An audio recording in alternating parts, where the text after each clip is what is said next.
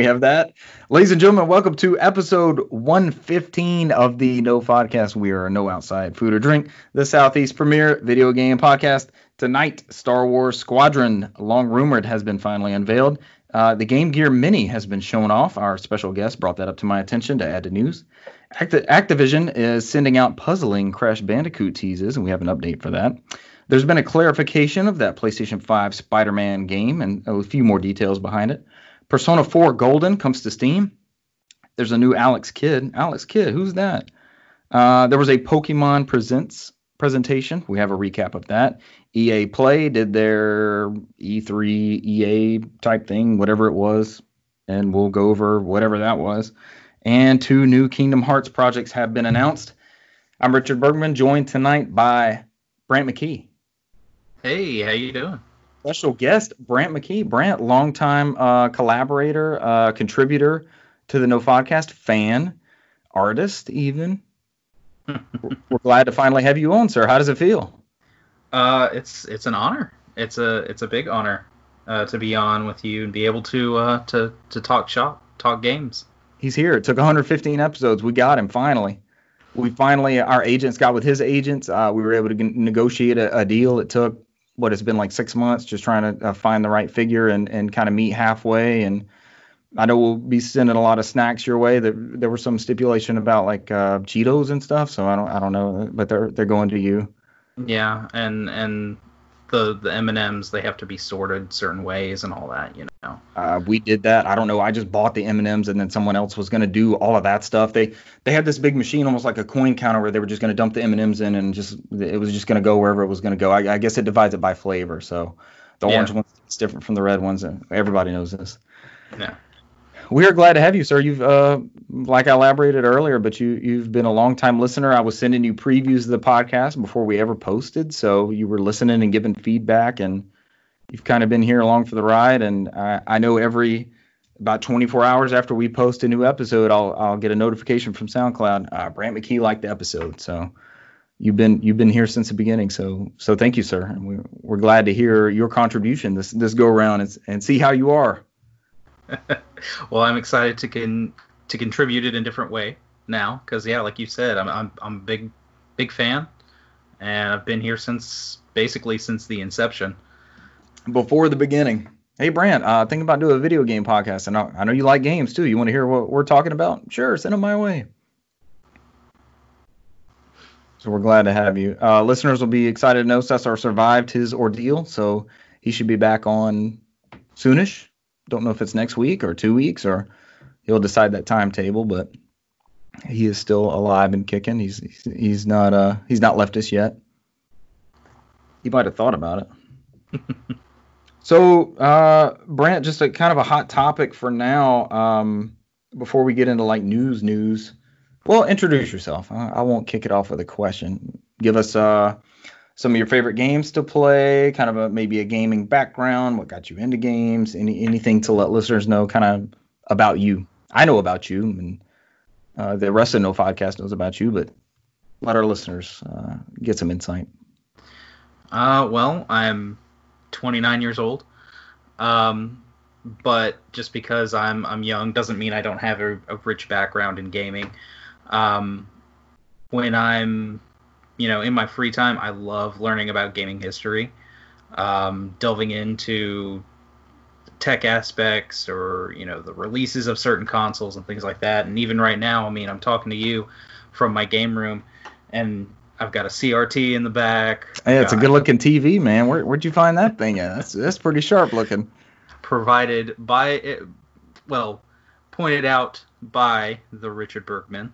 I located it, dude. If I could have bought it delivered it to you, I would have, but it was either the end of a lunch break or I didn't want to be faced with divorce for bringing home another CRT, whatever it was. But I was like, hey, dude, I found the TV. It's one like I got. Go get it. Oh, it all worked out and it is it is beautiful.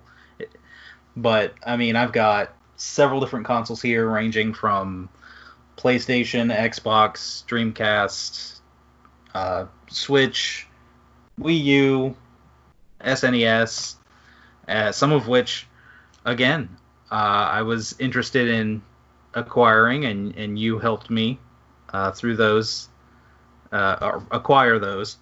and then yeah, of, of several several games to go along with each console. There we go. Have you looked at the EverDrives or anything? Have you have you dove into that that avenue Yeah. yet? Um, I've got uh, a small flash cart for the um, SNES, Okay. and I also have a um, a version of the uh, EverDrive for the uh, Genesis Okay. as well. I might get with you later about that Super Nintendo one. I've got I've got one for the Genesis and I got one for the 64 because 64 games are just unreal. And I've got a bunch of the hard to find one or expensive ones, but it it man, you got every single game right there on that one cartridge. It's there's nothing better than that. And I, I've been thinking about the same thing for Super Nintendo, so that's that's something I want to look at. Which actually, which one do you have? Is it like the SD to SNES or is it something else? I'm, I'm looking at changing because I have the Super UFO, Mhm. and it's it's by no means like uh, extremely bad or anything like that. It, it does what it does um, very well, but as far as just a regular flash cart, I can't get certain aspects of, of it to work right. I can't get certain saves to work right. Gotcha. Um, but yeah, I'm looking into trying to maybe replace that. And yes, I've I've actually looked into uh, 64 as well because, like you're saying, a lot of those titles are so expensive. It's crazy, And- man. And you just you just have it right there. And you just scroll through a list, and fire it up, and it does have some weird stuff. Like you're talking about the saves. Like I think I have to hit reset and power at the same time. But I mean, if I'm up there physically already turning off the console, it's not like I can hold down a menu button and turn off a 64. So I'm already right there. I might as well push that button down and and I've never had it corrupt. Like I've, just dabbled with it, like Zelda and Super Mario 64 and things like that. But it'll save it'll save either where I'm at in Zelda or it'll save how many stars I have in Mario. So that's never been an issue. I may uh, may get with you about that, get that UFO when you decide to upgrade yours, and that'll help you compensate your next purchase. Because I just Yeah. I kind of want something to dabble with. I don't need like a an everyday, you know, a daily driver flash card. They Mhm. sure are convenient though, man. Oh, extremely. Did your Genesis one come with uh like Mega Drive versions and Master System and all that stuff? Did it come with those and 32X and everything? Uh, it does not support. Well, no. Um, I think it actually does. It does support 32x. Yeah, Um, you have the Tower of Power like I do, right? Can't I you? do. Yeah. Yep. with all those damn power bricks. Oh my God! And then have you seen the official Sega like surge protector thing they have for it with Sega written in between all the different Oh my gosh. power yeah. slots? Crazy, man. You you That's- would have thought there would have been a better thing for that. That's another upgrade eventually down the road too. Is there's there's companies out there that actually make um what they call the the trio and it's a single power brick to to power the whole system or power exactly which parts of that system you need. Oh and yeah. that saves you so much. It, they're more energy efficient, and plus, you know, you're not taking three spots up on a trying to figure out how to plug it in, playing Tetris, you know, on a power strip. Sega, man, they were. That was a wild time with all that stuff bricked together like that.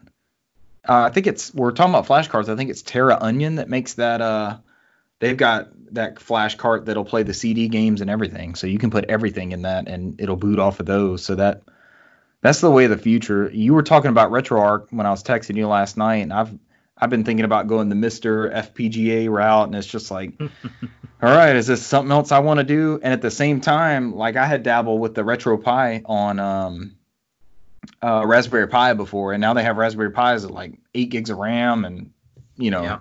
it's just it, it's getting close, man. Yeah, emulation is it's it's constantly improving. I mean, you still have certain things that even now, I mean, the N64 is extremely hard to emulate certain things.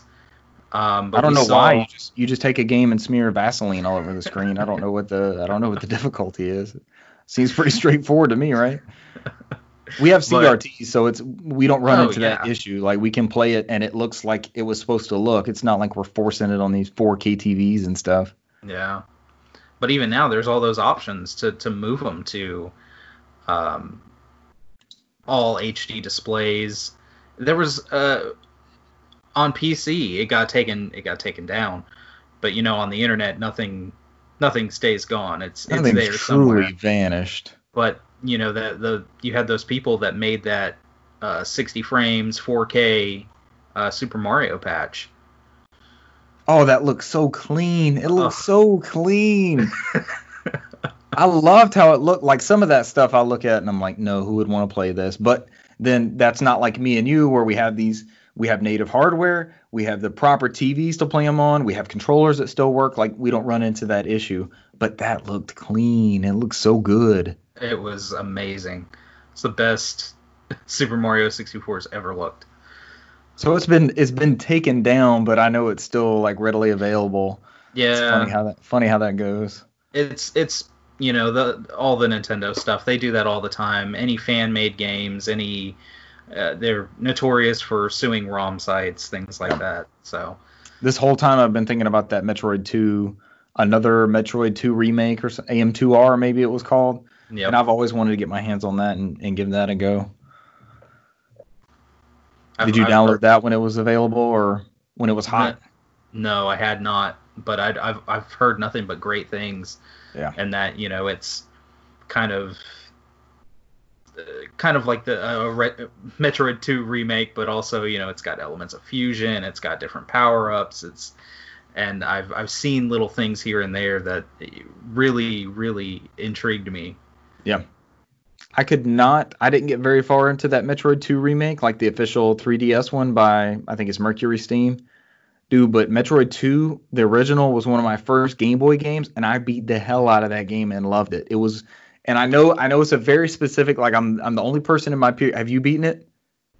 The the original? The original Game Boy Metroid 2. Okay. No, I have so not. it still maintains. I'm the only person in my peer group has played this, but it's a very specific case because it's from that era where like you had one game that you got for your birthday or you got one game for Christmas and you had to be good at or enjoy Mhm. that game whether it was good or not. And Metroid 2 was one of those titles for me and I was like, all right, there's a it looks like there's 50 at the bottom and I got to go find them and I got nothing else to do and I'm not getting any other games for 6 months. So here we go. Let's let's do what we can. And I enjoyed I enjoyed it for what it was, and I had I beat that before, and I've I've never beat Metroid One without the Justin Bailey code, but I beat that before like Super Metroid or Fusion came out or uh, Zero Mission or anything like that, and enjoyed the hell out of it. So I would love to see that that AM2R though. I, I bet it's I bet it's awesome. Yeah, that's definitely one I'm gonna I'm gonna find. I did do uh, the Metroid uh, 2 remake that was on the 3DS. Uh I think it was last year I beat that. Okay. You And played all even- the way through it. Yeah, yeah. It was. It, I loved it. there was something with the like parry thing that just it didn't go with me at the time. I don't I wasn't in the right mindset for that, but it was beautiful. I remember how good it looked. Mm-hmm. So it it stayed up all the way through. You enjoyed it? Oh yeah. Some of those boss fights were absolutely crazy. Trying As to. as in cheap or just intense or what? Uh, I mean, some of it could be cheap, and then you have to, you know, if you'd never played the original, or, and you know, this one's it is a remake, so there there's a few things that are a little different, but you have to feel your way around, just like most of these games. Yeah. And I mean, this one guides you where to go, but as far as enemies, you still gotta you still gotta figure out exactly what you need to do. Yeah. It's not uh go here and do this and you immediately know what to do as far as uh, well Metroid is is infamous for gating off progress unless you have a certain item or Mhm. you have a certain ability to beat that enemy type thing. and and most en- somewhere with that. But most enemies, you know, they telegraph their attack, and after a little bit of playing, you know what they're going to do. Yeah. But it's, you know, figuring exactly what to do on some of these larger bosses, because a lot of the Metroids, they're they're copy paste. You know, you're fighting the same different little Metroid over and over, just different color scheme. But Yeah. some of the, the larger bosses are a little bit a little bit more in depth. I can remember on Game Boy on that original version, I would kite them. Like I would try to get them stuck behind.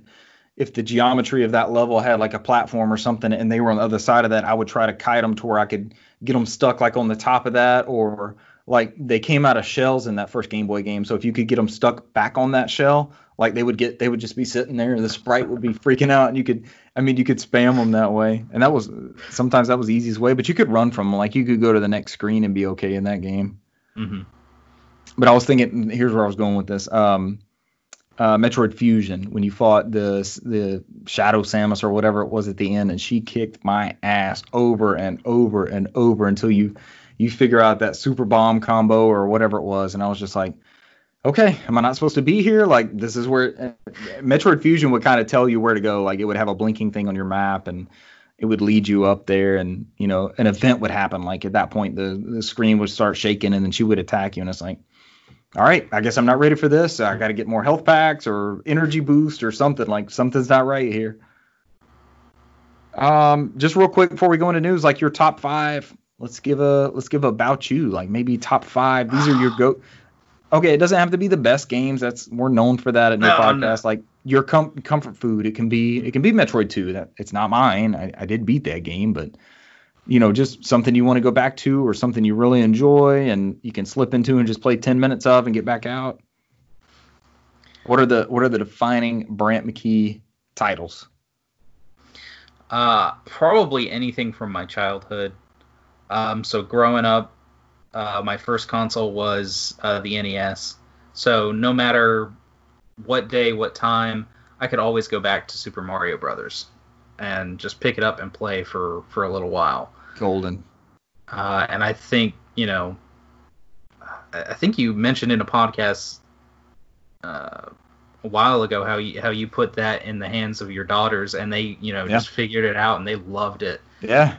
It's a game and, that and it, just slowly timeless. that perfect level design of okay, I guess I have to go to the right and there's a mushroom looking thing. It's walking up. Oh, it killed me. I have to start over, and it just teaches you all right, mm-hmm. you, now you can jump on its head, and it, it just goes from there. That's that's a great example. It's it's timeless. And then uh, Legend of Zelda, also for the NES. The original, still, huh? I've only yeah. beat that one time, and it was years ago, man. I was in high school. Like we didn't turn off the Nintendo. We were afraid we'd lose our save or something. We just played all the way through. I think I've maybe only beaten it once, but there's sometimes I just pick it up, I'll run through a dungeon or two, yep. and then I, usually something else happens and I forget about it, and then I come back to it and just restart you again. those first two dungeons, and you're like, oh, yep, that's Legend of Zelda. All right, yep. I'm glad it's still it's still what I thought it was. It's going to something else. um, but then you know my next console was PlayStation One, and I was very much a PlayStation kid. Excellent. So, um, Crash Bandicoot uh, I think was one of my first games on the system. It's about time we got a new Crash. Mm-hmm. I'll come up later. Foreshadowing. And there's been times where I just sit down, pop that game in, and play for hour, hour and a half, and just see how far I can get. And, the first and one? how quick I can. Yeah. Did the remaster feel a little off to you with the hitboxes and jumps and things like that? Extremely. Yeah. It's like anybody who knows that game is like, hmm. There's there.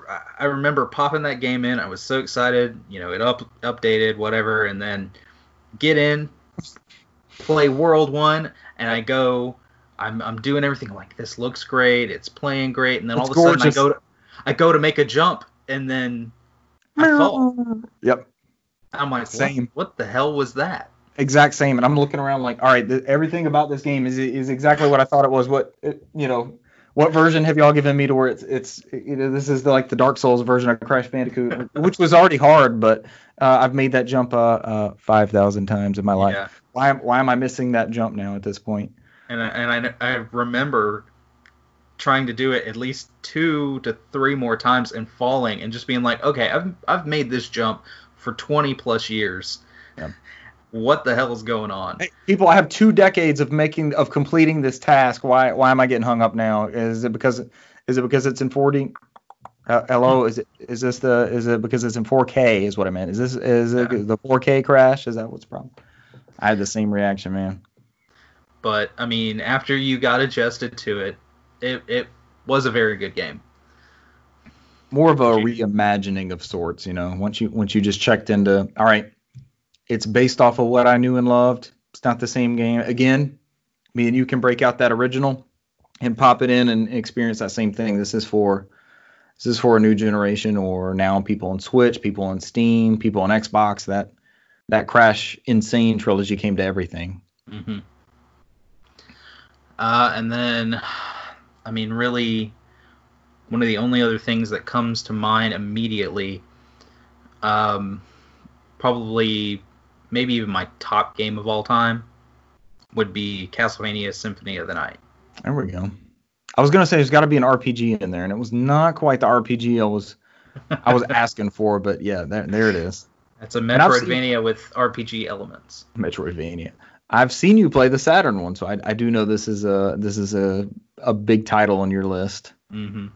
I remember you were sitting there watching me, and then I just uh, I think it was playing as Maria, and I just started doing some of the inputs to see if she would do some of the different like do a different move or spells mm-hmm. and you started you were like what the hell did you just do because she did like some kind of crazy kick or like flew across the screen and uh but yeah no matter no matter what i i can always go back to that game and i love going through it symphony of the night yeah i know you got bloodstain on your list so i'm excited to hear what you how you think that one compares to it did you like any of those other igavanias like the circle of the moon and uh, the GBA and DS ones. Did you get your hands on those?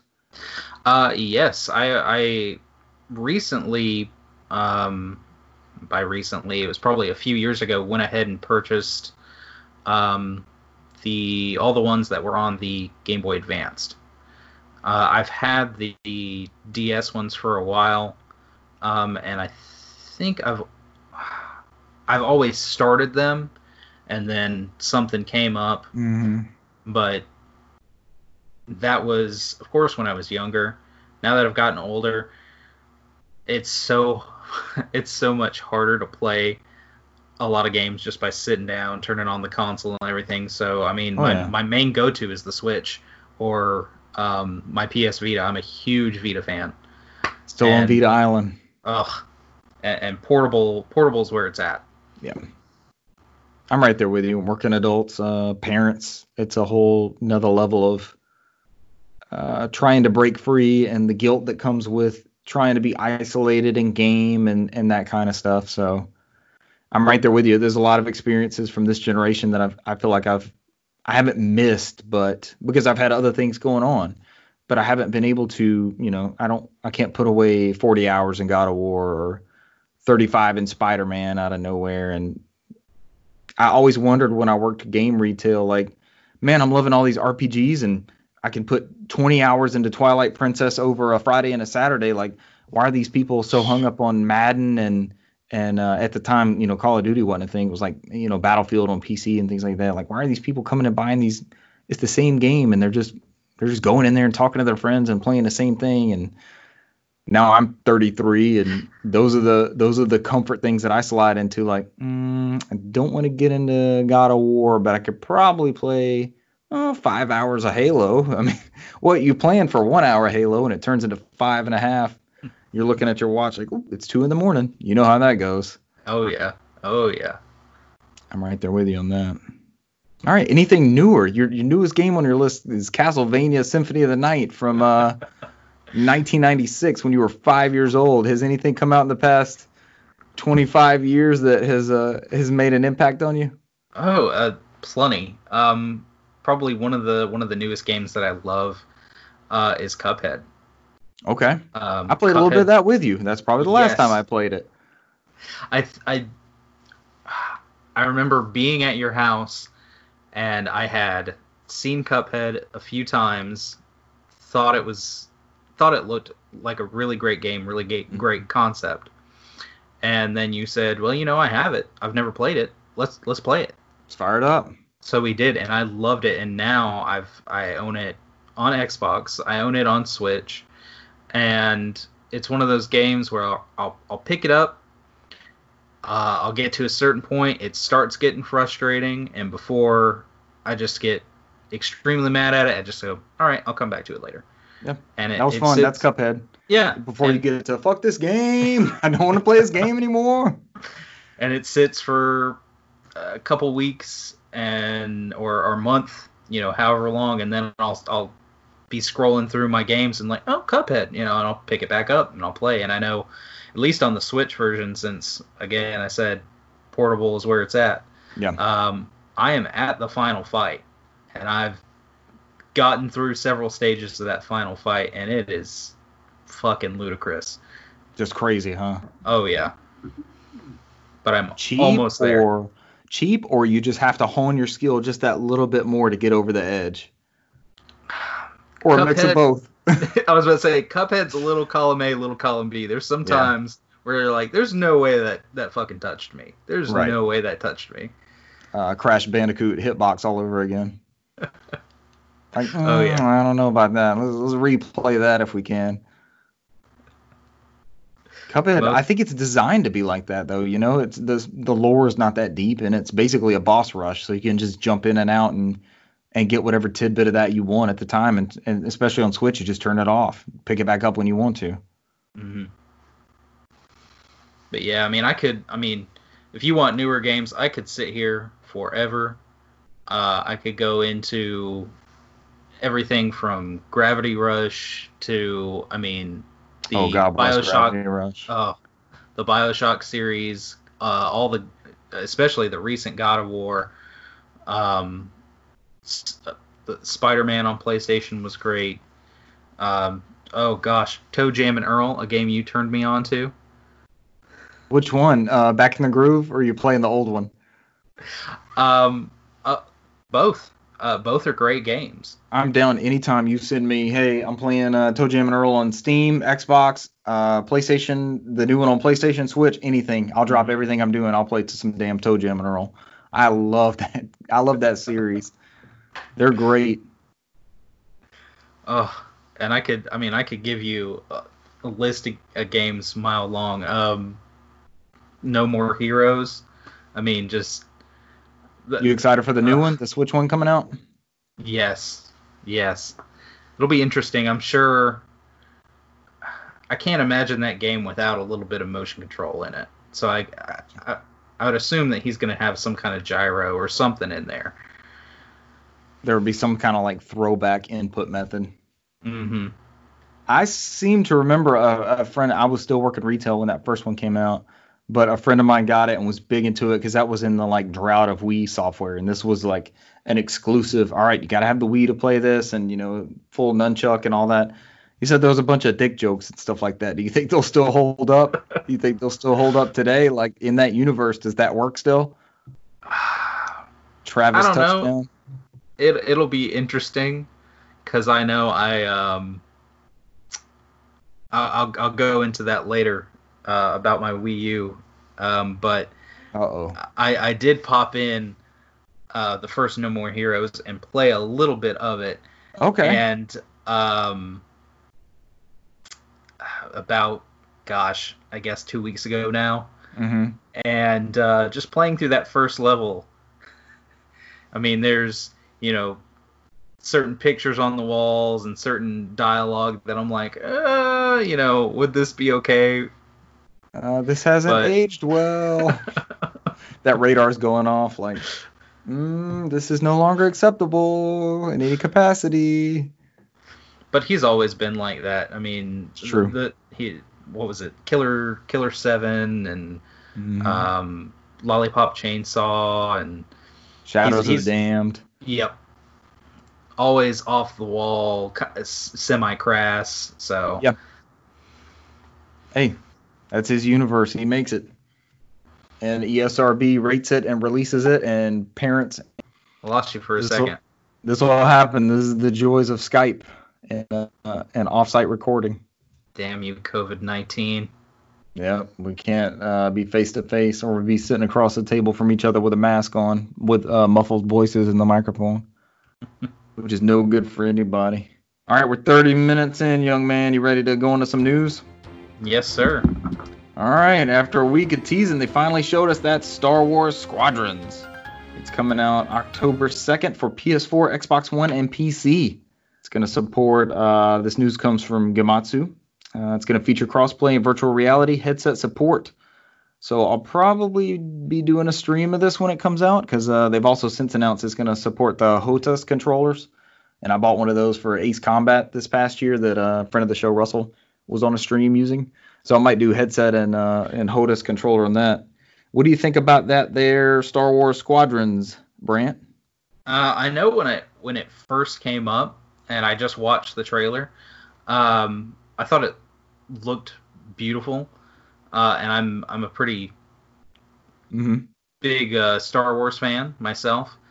Um, but I, I watched the trailer and I was like, it doesn't really explain that much. I see, you know, five different pilots for both both different sides. I was like, but is it just a pure flight sim? Is there a story? Is it only multiplayer? Right. Um, but I, I was definitely my, my curiosity was piqued.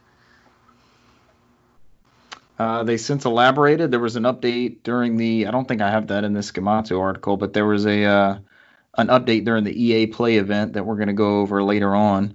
But they did flesh out that it will have a single player. Uh, they're going big on the multiplayer. It's a five on five. It seems like you know each pilot that you pick is going to have custom perks and and abilities and things like that. It it kind of seems, and I, I I heard this pointed out somewhere else, but it kind of seems built for esports. Like this is going to be this is something they want to be a big thing.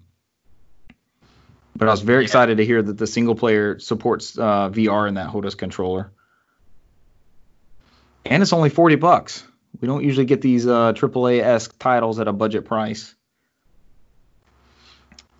Yeah, And I, that's October. Go ahead. Oh, I was just saying, yeah, I, I didn't know if you wanted to wait till later to touch on that, but but yeah, I mean, after they elaborated and what it from what it sounds like, no microtransactions, um, that you you know customize your character for both sides and you play an alternating storyline going through Yep. and uh, you unlock all all the different ships. I mean, they had a the, the the Y bombers and the X wings, and I know I'm speaking Greek to you. You're not really a Star Wars guy, but I mean, there was there was uh, characters in there that you know, kind of little Easter eggs that the big Star Wars fans would would get a get a big kick out of seeing them just appear in the game. And it, it got me that that presentation during uh, EA was it it had me hook, line, and sinker. It it solidified it for you, huh? Oh, Because that was more of a gameplay trailer. It wasn't it wasn't a teaser like we got earlier in the week. hmm Uh, see if there's anything else in that Gematsu article. Get in the cockpit. It seems like a good balance um, of like the. I wasn't a PC gamer at that time, so like the X-wing and Tie Fighter titles, they were more like Super Sim versus the Rogue Squadron. Like when I saw Squadrons, I was like, all right, a new a new Rogue Squadron, because I was just a I'm just a console peasant who likes his arcadey flying Star Wars, you know, from the 64 and GameCube, what I grew up with but it seems like a good mix of those two. Yeah, and I think a lot of people were expecting, you know, is this going to be a reboot of, uh, you know, that arcadey feel that a lot of Mhm. people were used to with the the consoles. Um, but then seeing this, it's it's something different entirely. It's this, you know, battleground where you get to talk and, uh, you know, with your teammates before you go in and, and pick your loadouts and talk strategy and then you know there's all these different game types where it's just regular battles or it's you know you're fighting all these big fleets of ships and there's there's a lot to this game and it, it like you said it looks like it's going to be kind of this this mesh between realistic but more just pure fun Still approachable. yes Yep. Hope they find that right balance of uh, you know, easy to pick up to learn and hard to master that that type of thing. Um, like you mentioned, no microtransactions. Can you imagine EA coming out with a Star Wars game that had loot boxes? How how do you think that would go over in uh, the year of our Lord 2020? Hmm. I I think maybe they tried that before, and maybe it didn't go over so well. Uh, not so hot. Uh, there's uh, plenty of documentation about that in the past. Uh, moving on, our next story. You brought this one to my attention, sir. Uh, Sega's Game Gear Micro is uh, has been announced by Sega. This is not exactly what you think it is. This story comes from The Verge. There's four different models, and they are fifty dollars a piece, and they each come with four of their own exclusive games. You want to take any of these news bits? Um, I can. Uh, I know I, I'll absolutely massacre some of the some of the names if we go into that, but it's so they announced first they just showed. Oh, the there's some heavy Japanese names in here. Oh yeah. Uh, but first they just showed the picture of the the guy holding it, and people got were a little confused um, and somewhat excited. Like, okay, well, you know, it's a that's a little little too small, you know. But I, I'm with I'm with Sega. This, you know, I, I like the Game Gear. There's a lot of Game Gear games that uh, people champion the Game Gear a lot. Um, and then they came out and said, "Oh, there's going to be four different models. There's going to be, uh, they're all going to be different colors." And then they said, "Well, each one has exactly four games on it." That's the kicker, man. That, that's killer. Imagine if uh, Nintendo had done this with their with their classic or like a Turbo Express or not Turbo Express. Bad example. We are talking micro portable consoles though. Just imagine if they had fragmented like the Nintendo or the Super Nintendo amongst amongst libraries. I know. And for only four games, you mentioned it's small. Uh, the Verge notes it's 80 millimeters by 43 millimeters by 20 millimeters, which whatever, with a 1.15 inch display. That we can imagine. Yeah. Uh, the Game Boy Micro had a two inch display, so it's half the damn Game Boy Micro, which was already too small to. You remember Reggie Fils-Aimé holding that up in at E3, and it was like right in the middle of his palm. Swallowed it. Oh, but fear not, Richard. If you pre-order all of them, you could actually potentially play them in and actually see them with the add-on that they have. The They annou- big window magnifying glass. Yes, not even a joke. That's ridiculous. That's only if you buy all four of them and you get that thing included. Yeah. Well, Oof. they even cl- came out with a special collector's edition, uh, which even had a, f- uh, a fifth uh, color added to um, the collection. I, I didn't see it in this article. I don't but- either. What does that one have on it? Uh, it's a smoke gray, um, so it's that clear, Okay. and it is um, purely just a model, a replica. It is not playable. It doesn't have anything on it. It's yeah. Why? It's purely the aesthetic. It's it's purely to say that I'm a collector. I bought all of them, and here's here's my proof. Dude, I love the Game Gear. I went through a Game Gear collecting phase of my own. I've got like new capacitors to open mine and solder new capacitors on the board and everything. Never gotten around to doing it. I don't know any of the Game Gear games that I would go to this length to have to have portable on a non-playable novelty device. Especially with the games you get. Let's The see. We, The black one comes with. You got that list? yeah. Okay. So the bla- the black one is Sonic the Hedgehog, uh, Puyo Puyo 2, Outrun, and Royal Stone. okay, I know three of those four, and three of those four are excellent. I don't know about Oh, Royal yeah. Stone. Yeah, I've never, not really ever heard of Royal Stone. Mm-mm. Uh, there's a blue variant, uh, and the blue variant has uh, Sonic Chaos, uh, Gunstar Heroes. Which Uh, that's a surprise to me. I didn't know there was a Game Gear port of Gunstar Heroes. Yeah, I, I, hadn't heard of that before this. Uh, Sylvan Tale and Baku Baku Animal. I have Baku Baku for Saturn, and it's like a puzzle game. I, I wonder if it's similar to that on Game Gear. All right, good luck with the yellow one. So the yellow Game Gear Micro, um, which we've already talked about how ridiculously small the display is, uh, is full of Japanese RPGs. which will be easily readable on the 1.15 inch screen for sure. Oh yeah, you'll be reading your your small text uh, for your games of uh, Shining Force Gaiden. Uh, Uh, we're gonna let you get out of this and say there's three Shining Force games on the Game Boy Micro Yellow.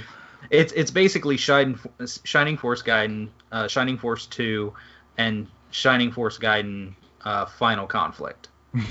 which is Um, director's cut maybe. Uh, got me. And then uh, Nazupuyu Aru no Ryu. You did uh, perfect. which- that was wonderful. I'm not sure about that one. Um, but I'm sure none of those have any English translation. Nope. Uh, I don't remember then- Shining. I think there was one English Shining Force for Game Gear. And let- let's see. Then the last one is uh, the red version, um, which has Revelations, uh, the Demon Slayer. Which Um, is the last book of the Bible. uh, speaking of form. yeah, speaking of the Bible, uh, going along with the same theme, they have Megami Tensei uh, Gaiden Last Bible Special. Of course, this is the uh, religious red version of the Game Gear Mini. Uh, I think that one's just a uh, special edition of like a Bible ebook. Um, You hold it sideways and uh, read it. You hit A to go to the next page. Yeah, yeah. Uh, and then finishing off, we have uh, the Game Gear Shinobi and Columns, which uh, Columns is the like Tetris like game. I love columns. It is it is truly a religious experience, rounding out the uh, the holy red version of the Game Gear Mini. And we we don't have a U.S. or European release on these. Uh, so far, it's they've only been announced for um, for Japan, um, and they instead of running off of six AA batteries um, For 30 minutes. for for 30 minutes, um, they've gone to two AAA batteries, uh, and it does have a, uh, a USB charging, uh, just in case you know you want to grab your charger and sit by the wall and you know. Uh, That could like be okay because you Yeah. have these portable power banks now. Like you could you could feasibly. You remember the Game Gear like ion battery thing they had that you could carry around? Well, it wasn't Yeah. lithium ion; it was something else. But you would have to plug that thing into the wall and charge it, wall. and then take it out and about. Yep. That's the equivalent to that. I'm I'm surprised they don't have a Sega Game Gear licensed uh, USB power bank that you can Yeah. carry around because it'll power that Genesis Mini too. Hey, they Mhm. need to make the the power strip we were talking about earlier in the episode. They need to make that with a power bank with the Sega going down it. Uh, Oh, the Game I- Gear Mini, what a mess. and and each one is fifty dollars. Fifty bucks, man, for basically a novelty. I can't see you really sitting down and playing. Maybe columns, but I I love columns, so I would I would sit there and play that on. But it doesn't require like precision.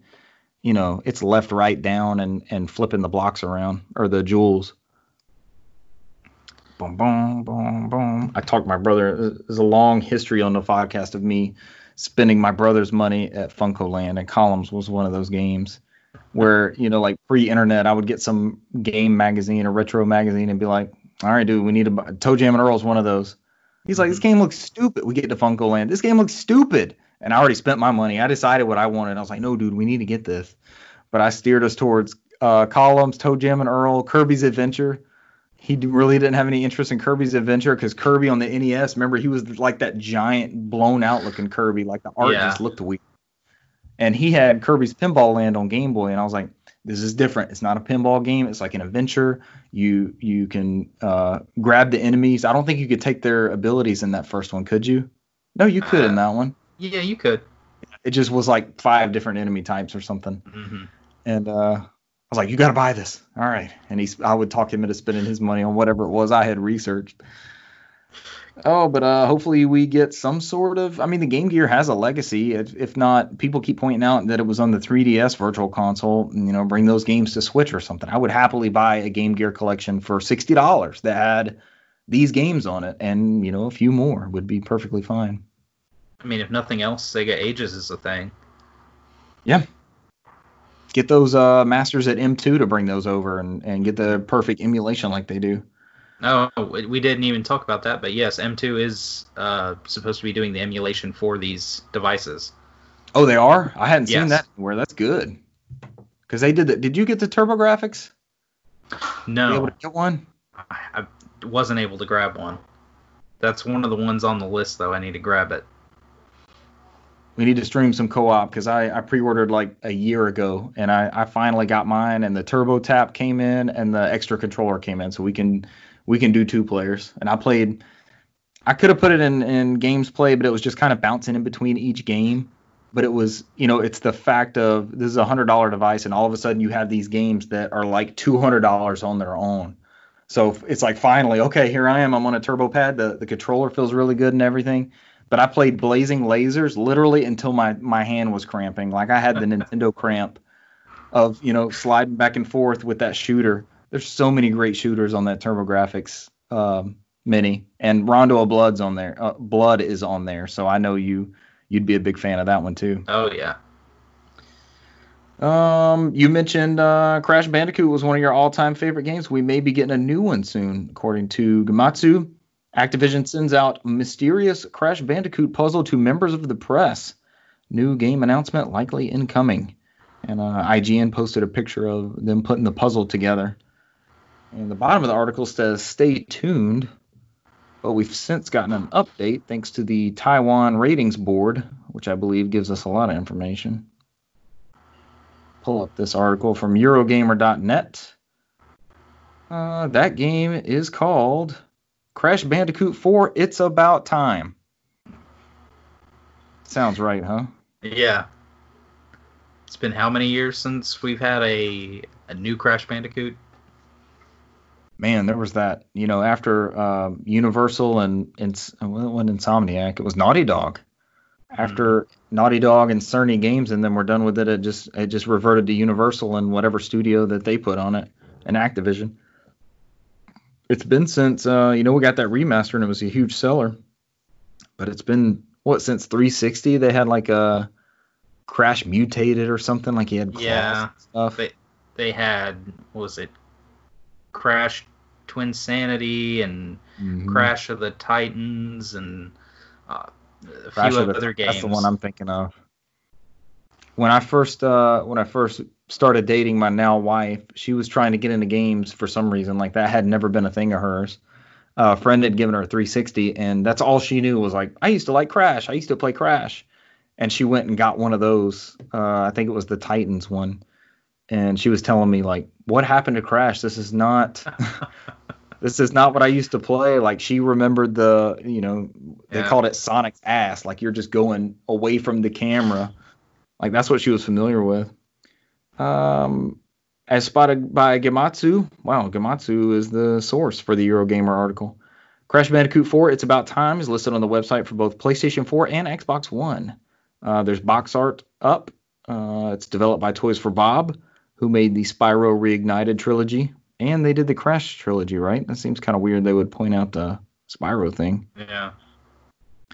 Uh, the game synopsis says Crash is relaxing and exploring his island in his time, 1998, when he finds a mysterious mask hidden away in a cave, Lani-Loli. The mask is one of the quantum masks and apparently knows Aku Aku, Crash's mask friend. With the quantum masks reuniting and a quantum rift appearing near our heroes, they decide to bravely head through to different times and dimensions to stop whoever is responsible. Which sounds kind of like Crash Bandicoot Warped, the third one, A little bit, yeah. which was good as hell. So Oh if yeah. gonna, if you're gonna dip back into them, uh, go to the one where you go in between time periods. This sounds uh, very exciting, sir, and, and it seems like June 22nd will be the first big unveiling of that. I know a lot of people were wondering with the uh, the PS5 show, uh, was there going to be a, a Crash reveal?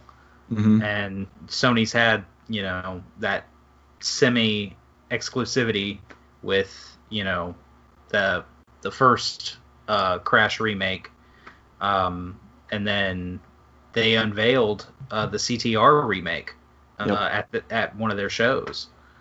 So But uh, we did. That came and Crash. went, man. I forget all about Crash Team Racing. It just kind of came and went. I bought it and got my ass kicked the first couple times I played it and was like, nope. Yeah, Crash Team Racing is no Mario Kart. It's way different. And I went in expecting Mario Kart and it was not. See, and, and I loved it uh, up until the point where they started microtransactioning the hell out of that game. They, you know, added so much to that game, and a lot of people got angry about that. Right. That was not, uh, you know, a, a game like that, like a Mario Kart. You get everything on disc, and even though we had to pay for the DLC on the Wii U Mario Kart, it was like you know fifteen or twenty dollars, whatever it was, and we knew exactly what we were getting both times. So it seems to kind of fragment your your uh, user base. Oh, that was the one they added. They added that stuff in after the reviews and all that, if I remember right. Yeah, it was the game released, it was reviewed, it was out for probably at least a solid month. Mm-hmm. and then all of a sudden, bam! It just they it they did an update, and then there was all of these microtransactions. sucks, man. The, the thing that this generation and even a little bit in the one before, as a preservationist of sort, I like knowing that that disc that I have is the game. I can pop that in at any time, just like you can Symphony of the Night all these years later. And that's just not the case with physical media anymore. Unfortunately, you don't know what version you're getting. Uh, an exclusion apparently is a Final Fantasy VII remake. Like I installed it the day it came out, and I've never been able to get around to it. And I fired up my PlayStation the other day and tried to update it, and it was it says version is current 1.00. Hmm. So I don't think there's been any patches or bug fixes or anything for that Final Fantasy VII remake, which is good with me. Yeah. Even if things are delayed, like you know, we didn't put it in news, but Cyberpunk's been delayed from September to November, I think it is. Uh, yeah, I believe. Yeah, I believe it was November. And uh, may I mean that's that one's gonna get patches and updates, so that's not one of those scenarios. But it seems like they've prepped that for a next gen side by side release for sure. Yeah. And you know, as a as a kid, you at least I did. Every time they'd say something was delayed, uh, you'd get you'd kind of get mad. You're like, well, you know, they they said it was going to come out then. You know, why can't they just release it? And Yeah. But as you know, as I got older, you know, I kind of understood more and was like, you know what? I don't care if they delay it for a while, as long as they get it polished. As uh, it, let them take their time. You know, Right. at the end of the day, it's their baby, and you know, I'm just I'm gonna support them. If I really want to buy it, you know, if if something like a delay makes you angry enough to be like, well, now I just don't want to buy the game, or you know, something like that, then you need to chill out. big time. And we're now getting, you know, we don't get those, we don't get news of those delays from uh, an episode or uh, an issue of EGM, you know, once it's already three weeks old or anything like that. We get it, Oh, we get it from the studio immediately. So you get all these Twitter reactions and and because of that insight, we now have inside baseball like Jason Schreier type stuff where we've we've learned what people went through to give us those experiences that we like and it's just not worth it, man. The crunch that people go through and and the culture that can be in those studios where they're it's hurting their health and breaking their families apart and things like that for our entertainment. It's like, nope. Take your time. It, it's not worth all of that stuff. We can we can wait. I'm sure there's a part of The Witcher I have not explored yet. I can wait for your I can I can find that while I'm waiting for your next game. Uh, speaking of finding stuff in hidden areas, uh, Marvel's Spider-Man Miles Morales. We've gotten a little bit more of an update from that PlayStation 5 event where there was a little bit of confusion like, you know, is this an expansion? Is this its own thing? Is this a remaster? And um, Sony has elaborated. This is uh, via Gematsu. Uh, Marvel's Spider-Man Miles Morales is a standalone game that lets players experience the rise of Miles Morales. My page shifted as he discovers the new powers that set him apart from his mentor Peter Parker.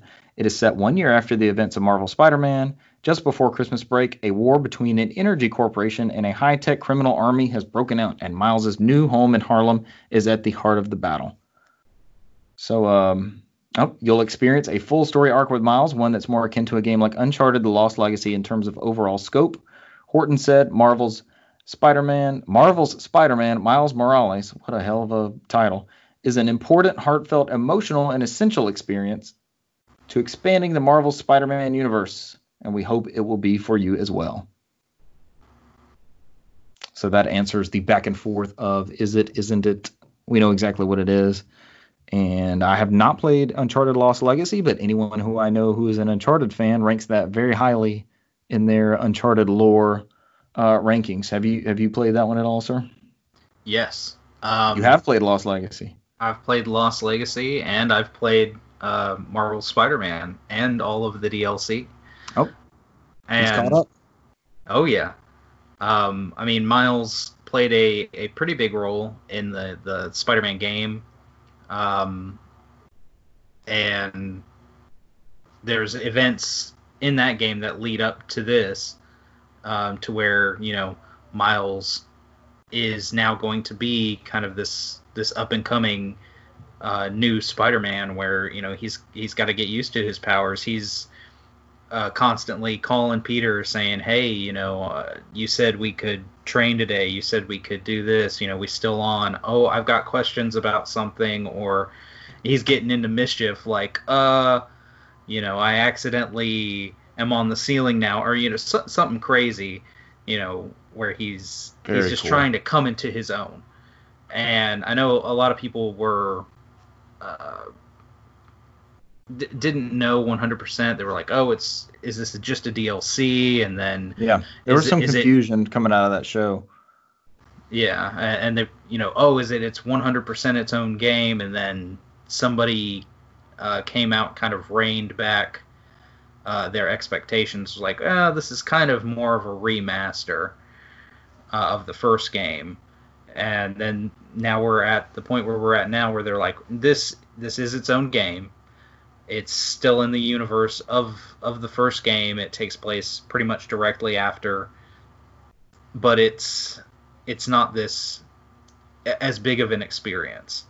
Right. This this game has been in development, I believe, uh, two years because after they wrapped Marvel Spider-Man, they started on this, and it's possible that you know Uncharted Lost Legacy wasn't a sixty dollar game.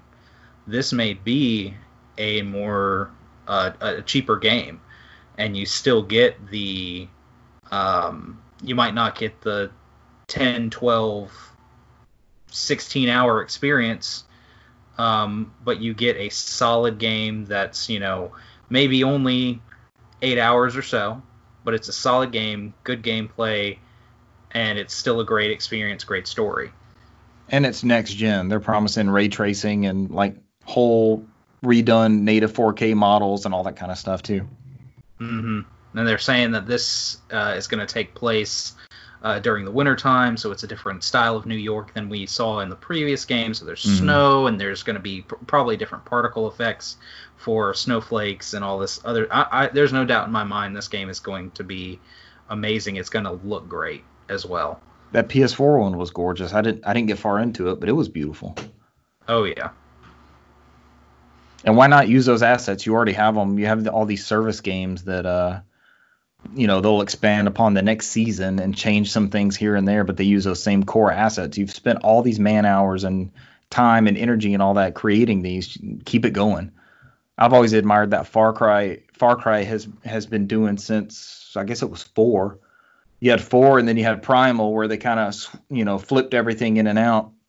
And then you had 5 and you had 5 New Dawn I think it was called where they they use those same assets and, and put that you know apocalyptic twist on it. So good for them. Give us that same area, you know, native PS5 stuff, new character, new story missions. That's sure that's what everybody wants, right? Mm-hmm. Uh, another thing everyone wanted was Persona 4 Golden on another platform, and they got it on PC.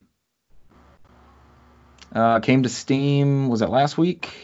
13th. hmm and uh, this is kind of a big deal because it's been stuck on Vita. The, the Vita has never been mentioned this much on this podcast except for tonight. It's, that's your your influence, sir. If, Oh, yeah. if something magical happens about the Vita in the next couple weeks, it'll be because you summoned it from the depths. But uh, is this one of your favorite Vita games? Have you tried the Persona 4 Golden before? Uh, I own this on Vita, um, but I've always wanted to try and get with somebody that ha- has had experience with the Persona games because I always hear great things. Yeah. But uh, we're at Persona 5, and I'm I, I want to know should I wait? Should I pick up my PlayStation Classic and play the first one, and then get the second one, and then pick up the PSP and and, and play uh, Persona 3? And then go to Golden and then to five, or you know, is it one of those games where you can just, ah, it doesn't matter. Each game has its own story. I'm Uh, pretty sure they're all standalones, like this, all different protagonists and stuff like that. They just have unifying uh, char- characteristics, like cho- you know chocobos in Final Fantasy VII, or a character named Sid, like it. And starting with three, they started the social links and things like that. Like I've played a little bit of three. I played Golden every day for like a month. I th- think when it first came out, I was uh, I was supporting and, but it was it was one of those like you're mentioning in the back of my mind. I was like, I'm playing this wrong. Like I have this whole day to myself and there's nobody in this house to talk to. Like I can't go to school. It's Saturday and there was just it was like, do I go to bed? And the cat's telling me to go to bed and it's like, am I playing this right? Like was it a cat in that one? There was a bear or something that would tell me to go to bed and you would get sucked into the TV. I don't know. I just remember the style, the music, um, the RPG was the gameplay of it was kind of so-so, but it was just it was so stylized and the story was dark. There was murders and stuff. Um, if you have it on Vita, I don't think these are there's like any improvements. It's not like a director's cut or anything. Um, Gematsu notes enjoy gameplay with variable frame rates. Experience the world of Persona on PC in full high definition. Uh, Steam achievements and trading cards, and choose between Japanese and English voice overs. So I don't think that as a like a defining addition over the Vita one. And as, as much of a portable gamer as you seem, like it seems to fit your schedule and, and gameplay style and all that, might just stick with the Vita one. The Steam one is just a, a you know it's access for more people. The Vita is not Yeah. readily available, so the more people that can get their hands on this game, especially that new audience that Persona 5 opened up, and you just had Royal come out what, two months ago. Mm-hmm. So yeah, there, there's nothing bad about putting this game in the in the hands of more people, because like you said, it's it's been stuck on the Vita for for several years. Yeah stranded on Vita, Vita Island. and I know you as a as a fan of our podcast and and friends of ours that uh, we don't play fanboyism on here, so we're always down for good titles like that going to other platforms. No, I Yeah. uh, I got over my fanboyism for a long time ago. Yeah. As soon as uh, it seems like it's, I don't know that I ever had it because by the time I was able to have something, I had, I was able to get everything. So like we we got a 64 for Christmas. I think I had a PlayStation six months later, so I could get Final Fantasy 7 and Metal Gear Solid and these other things. So I don't think that ever really hit us like that. And I had a Game Boy, and the Game Boy beat everything. Everything else had color, but Game Yeah. Boy was where it was at, man. Everybody had a Game Boy. I, did, I knew one person with a Game Gear, and I knew a kid on the bus that had that VR R Zone Toys R Us like red thing that would come around the. Oh wow. Do you remember that at all? Do you know what I'm talking about? It had a Batman Forever weird. game. It was extra. I think it was a Tiger Electronics thing. But uh, yeah, the the fanboy stuff is is not our cup of tea. We like games everywhere, unless it's a new Alex Kidd game. I'm also known for my segues. Uh, beloved from Polygon, beloved Sega mascot Alex Kidd is getting a revamped look in Alex Kidd in Miracle World DX. The game is listed on Steam to drop in the first quarter of 2021, though no other consoles or release dates have been announced yet. Uh, do you have any nostalgia for Alex Kidd at all? I have very very little. I've I've played Alex Kidd a little bit, and it's kind of uh, what's the Adventure Island for SNES. It was almost like the character from Adventure Island goes to just a, a regular platformer. But Um, but boring. God, it's so boring. I know it's it's it wasn't a very exciting game. Ugh. I have, and I'm I'm fact checking to make sure I have this right. I think I have a physical copy of one of them, but I have the Master System 2. And I think if you boot that up with no game in it, it has the one of those Alex Kidd games just built into the Master System. Like you just fire it up with no cartridge or card. Well, that one doesn't have a card slot. You just fire it up with no cartridge in it, and it has Alex Kidd in Miracle World, I think, which is the that's the one getting remade, right? Yeah. It's just so unimaginative to me, and this is a this is the era of Sega that I think it was Tonka was putting out the Master System, and they were searching for a mascot before, you know, before the days of the Genesis and Sonic the Hedgehog and stuff. So it's good that it's out there, but man, I got nothing for Alex Kidd. That is I'm- not one I was beating down the doors to have a, a deluxe edition of. Oh, I'm sure there's somebody out there that's absolutely ranting and raving that there's a new Alex Kidd though. That's the best thing about games, man. This is really doing it for somebody. Alex Kidd and Miracle World DX, first quarter 2021. Oh man, we got so much news. We're almost done. We got three more articles. Uh, you'll have to cover this one, sir. Um, I do not know a lot about this. I just saw the one piece of it that I sent to you. But there was a Pokemon Presents presentation on June 17th, and we got some new game announcements from that. Do you want to cover those? Yeah, yeah. Um, so we both had kind of a good laugh about this because you you asked me if I'd seen uh, one piece of the news, and I said, yeah, my uh, my son's telling me about it right now. Um, I said you made it, man. I said my kids are younger than yours. I said you've you've reached peak parenthood. You're learning game news from your child. You've uh, you've raised him correctly. You've done everything you're supposed to do. He's on the path to greatness. Uh, mad props to you, sir. Right right before Father's Day, you've you've peaked. You've made it. But yes, Pokemon this uh, Pokemon Presents uh, had had some interesting announcements. They started the uh, Presents with um, a new app called Pokemon Smile, which is for your younger kids uh, to encourage them to brush their teeth. Uh, and what I'm assuming it is is nothing more than just a Pokemon themed timer. Um, and once they uh, brush their teeth after the time limit, uh, you know, during when they brush their teeth, they can have uh, Pokemon themed hats or, or these different things. Uh, and after they've brushed their teeth, uh, whatever Pokemon had appeared, they have a chance to capture it. Um, so obviously, this isn't necessarily geared at, at avid gamers uh, or necessarily Pokemon fans. I was gonna say what Pokemon game is, but hey, people, grown adults are clamoring for Pokemon experiences. So I'm, sure, there's some uh, some 30 pluses out there brushing their teeth, man. Oh, some yeah. Pokemon. uh, th- th- uh, like you said, I'm sure there's somebody that's going to be 30 something, brushing their teeth, getting ready to catch that Pokemon. This is it. I, Uh, was, I was ready for them to rot out of my mouth. They were gonna go, but now that Pokemon's here, it'll it'll save me. Uh, and then next on the list, we had uh, Pokemon Cafe Mix, um, which I remember there was this flash game where you, you know, you ran your own diner. Uh, this is a little different. This is going to be a again a mobile game, um, where you own a diner, and Pokemon frequent, uh, and you Cook Fill the their- Pokemon and eat them. No, I, I saw this going differently.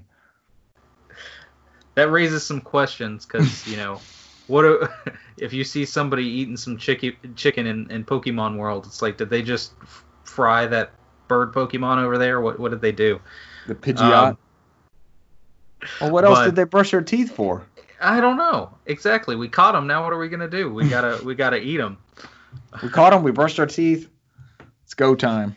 But this is unlike most of those uh, games. It's actually a mix. It's it's got a, a unique puzzle uh, game where um, you have all of these different uh, Pokemon appear on the screen, and you do this uh, like swirling motion uh, to collect and um, Is it a gacha mechanic? Like, what is the what do you do in the? no, it's, it's I didn't watch this bit. it's it's very interesting. It's you know it's like those puzzle games where you just you know collect. Oh, you're you're trying to get all blue, and you're you know trying to shoot and collect you know the blue orbs or whatever that is. Uh, like not Brick Break. It's a different game altogether.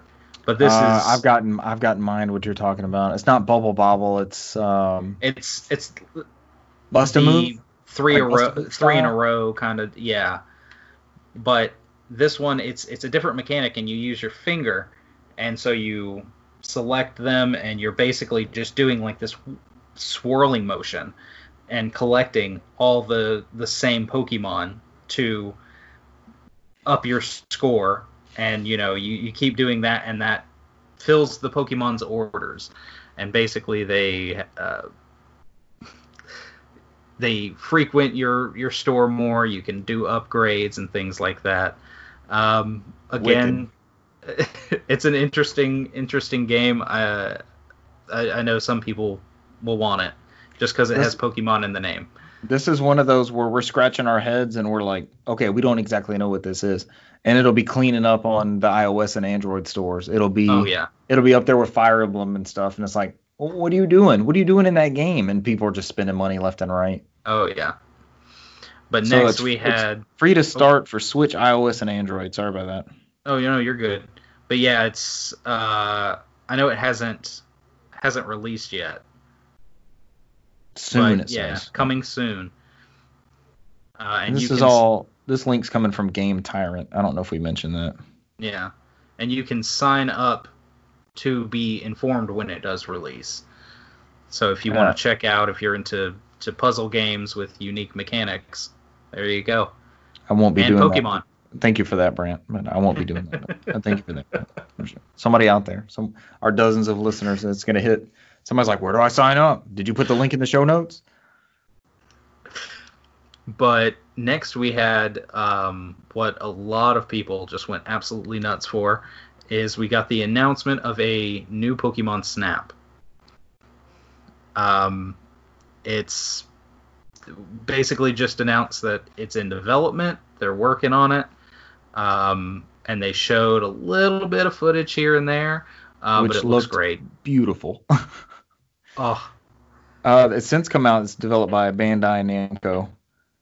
Uh, a lot of people were clamoring for a new Pokemon Snap. Like it's just been one of those ongoing things. And you know, I mentioned we got a 64 for Christmas. We got two games. We got Mario Kart 64 and we got Pokemon Snap. And we played the shit out of both of them. So this was, I would say, we didn't get Star Fox until later on, obviously, but this was my first like rail shooter, like you know that sort of gameplay style.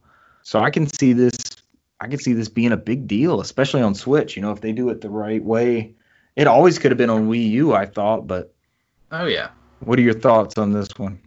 Oh, it's it, I can't wait for this game. There were so many people that we are going back and forth with, and they're like, "Did you see that? Did you see that?" Because everybody, uh, almost everybody I talked to, was extremely excited to see this.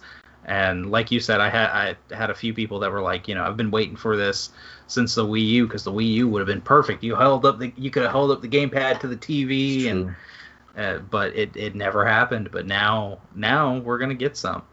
I wonder how many of those ideas that you know that Star Fox Zero game, I tried the demo out and it was just it's kind of half baked. You just Yeah. wonder how many of those things were were far along as tech demos on Wii U or whatnot, you know, testing of sorts. And they were just like, all right, we need software, get it out there.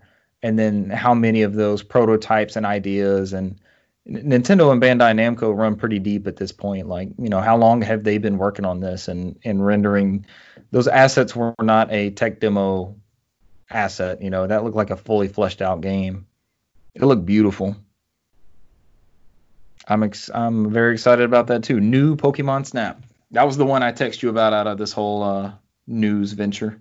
Yeah, I think if if there's one thing to take away from this uh, show, it was definitely new Pokemon Snap. You mean it wasn't the uh, tablet swirl mix? the roundabout? And then for everyone still playing Pokemon Go, there is they, they talked about how they're they're going to do a new update. They talked about how they're um, they changed some of the mechanics, so even with COVID nineteen, uh, you can still play. Uh, I guess without necessarily leaving your house. Um, I'm I used to play Pokemon Go when it when it came out and mm. fell off. Um, I picked it back up months later and then fell off again and then just never. I think I've uninstalled it. Um, I was uh, I was bit by the bug in a previous career, which you are aware of, and where I had the freedoms that you currently have in your career. Mm-hmm. So when I changed careers, I was already out of Pokemon Go, but that kind of canceled out any chances of me returning because of lack of uh, catching sites. Would you say? Yeah. Lack of lack of ability to get to new areas to explore for new Pokemon. Yeah. I think but the they, big part of that is is that it's going to be a digital event. You know, you don't have to fly out somewhere and be around five thousand other people. And from what I understand, they they've done several of these digital events. Um, they're adding uh, Mega Evolution, um, which was a mechanic from, uh, I think it was X and Y. I was gonna say uh, it's the, like the one before the one before this last one, right? Yeah. Um, but and Pokemon's notorious for adding a new mechanic and then abandoning it and going to something new. Because uh, I know they aban- they basically all abandoned Mega Evolution and went to Z moves, and then now we've got Gigantamax in um, the new Pokemon games. Uh, speaking of, they talked about the new expansion for uh, Pokemon Sword and Shield, the Isle of Armor, Hey, I'm supposed that, to be the one that does the segues into the new segments. Well done, sir. I could learn a thing or two. Uh, and that uh, it was actually released the day of the show. Um, I always love talk- when that when that stuff comes out. It's yeah. like here's all these great things, and you're just you're you're frothing at the mouth. I'm not into Sword and Shield, but I know people have been waiting for this, and then you know they splash up available now, and ah, I love stuff like that. Oh yeah, as soon as as soon as it was announced that it was available, uh, my my kid was clamoring for it, and let's go. and he's been on it all week. Awesome. What does he um, think? You got any hot impressions of uh the new expansion, Isle of Armor? Uh, he he loves it, and um, there's actually I've got a, a few more friends that play, and there was uh, they even discovered a glitch where if you've moved any Pokemon over from uh, some other game, like you you do the transfer where you move them over from your other game into um, your game while you're on the expansion, that Pokemon doesn't show up in your Pokedex as owned. As soon as you battle with it, it shows up, but only as seen. Oh. And the only Dude, way to people bitch about those Pokedexes, that's yes. gonna light some fires, man. People are and gonna be hot. The only way to to that at least the person I was talking to uh, had said to fix this was to deposit your Pokemon into the daycare and then take them out. But I guess he had already moved over quite a quite a few, and he was like, um, I'm I'm not gonna do that, but you know, if if anybody else That'd is going to have that issue. The people to see that there's no gray area as as far as I've learned with the Pokemon fandom. There's no gray area when it comes to this, especially with the internet. It's either it doesn't cross you, you know, you just go about your own business, or you are way fucking on the other end of burn everything down. This isn't right. Release a patch now. I'm never gonna buy a Pokemon game again. Like it just it'll go crazy from there and with uh, with the last announcement, they had a uh, a new what is it? They have the the raid battles, um, are what is essentially raid battles in the new Pokemon mm-hmm. uh, Sword and Shield, and that um, they have a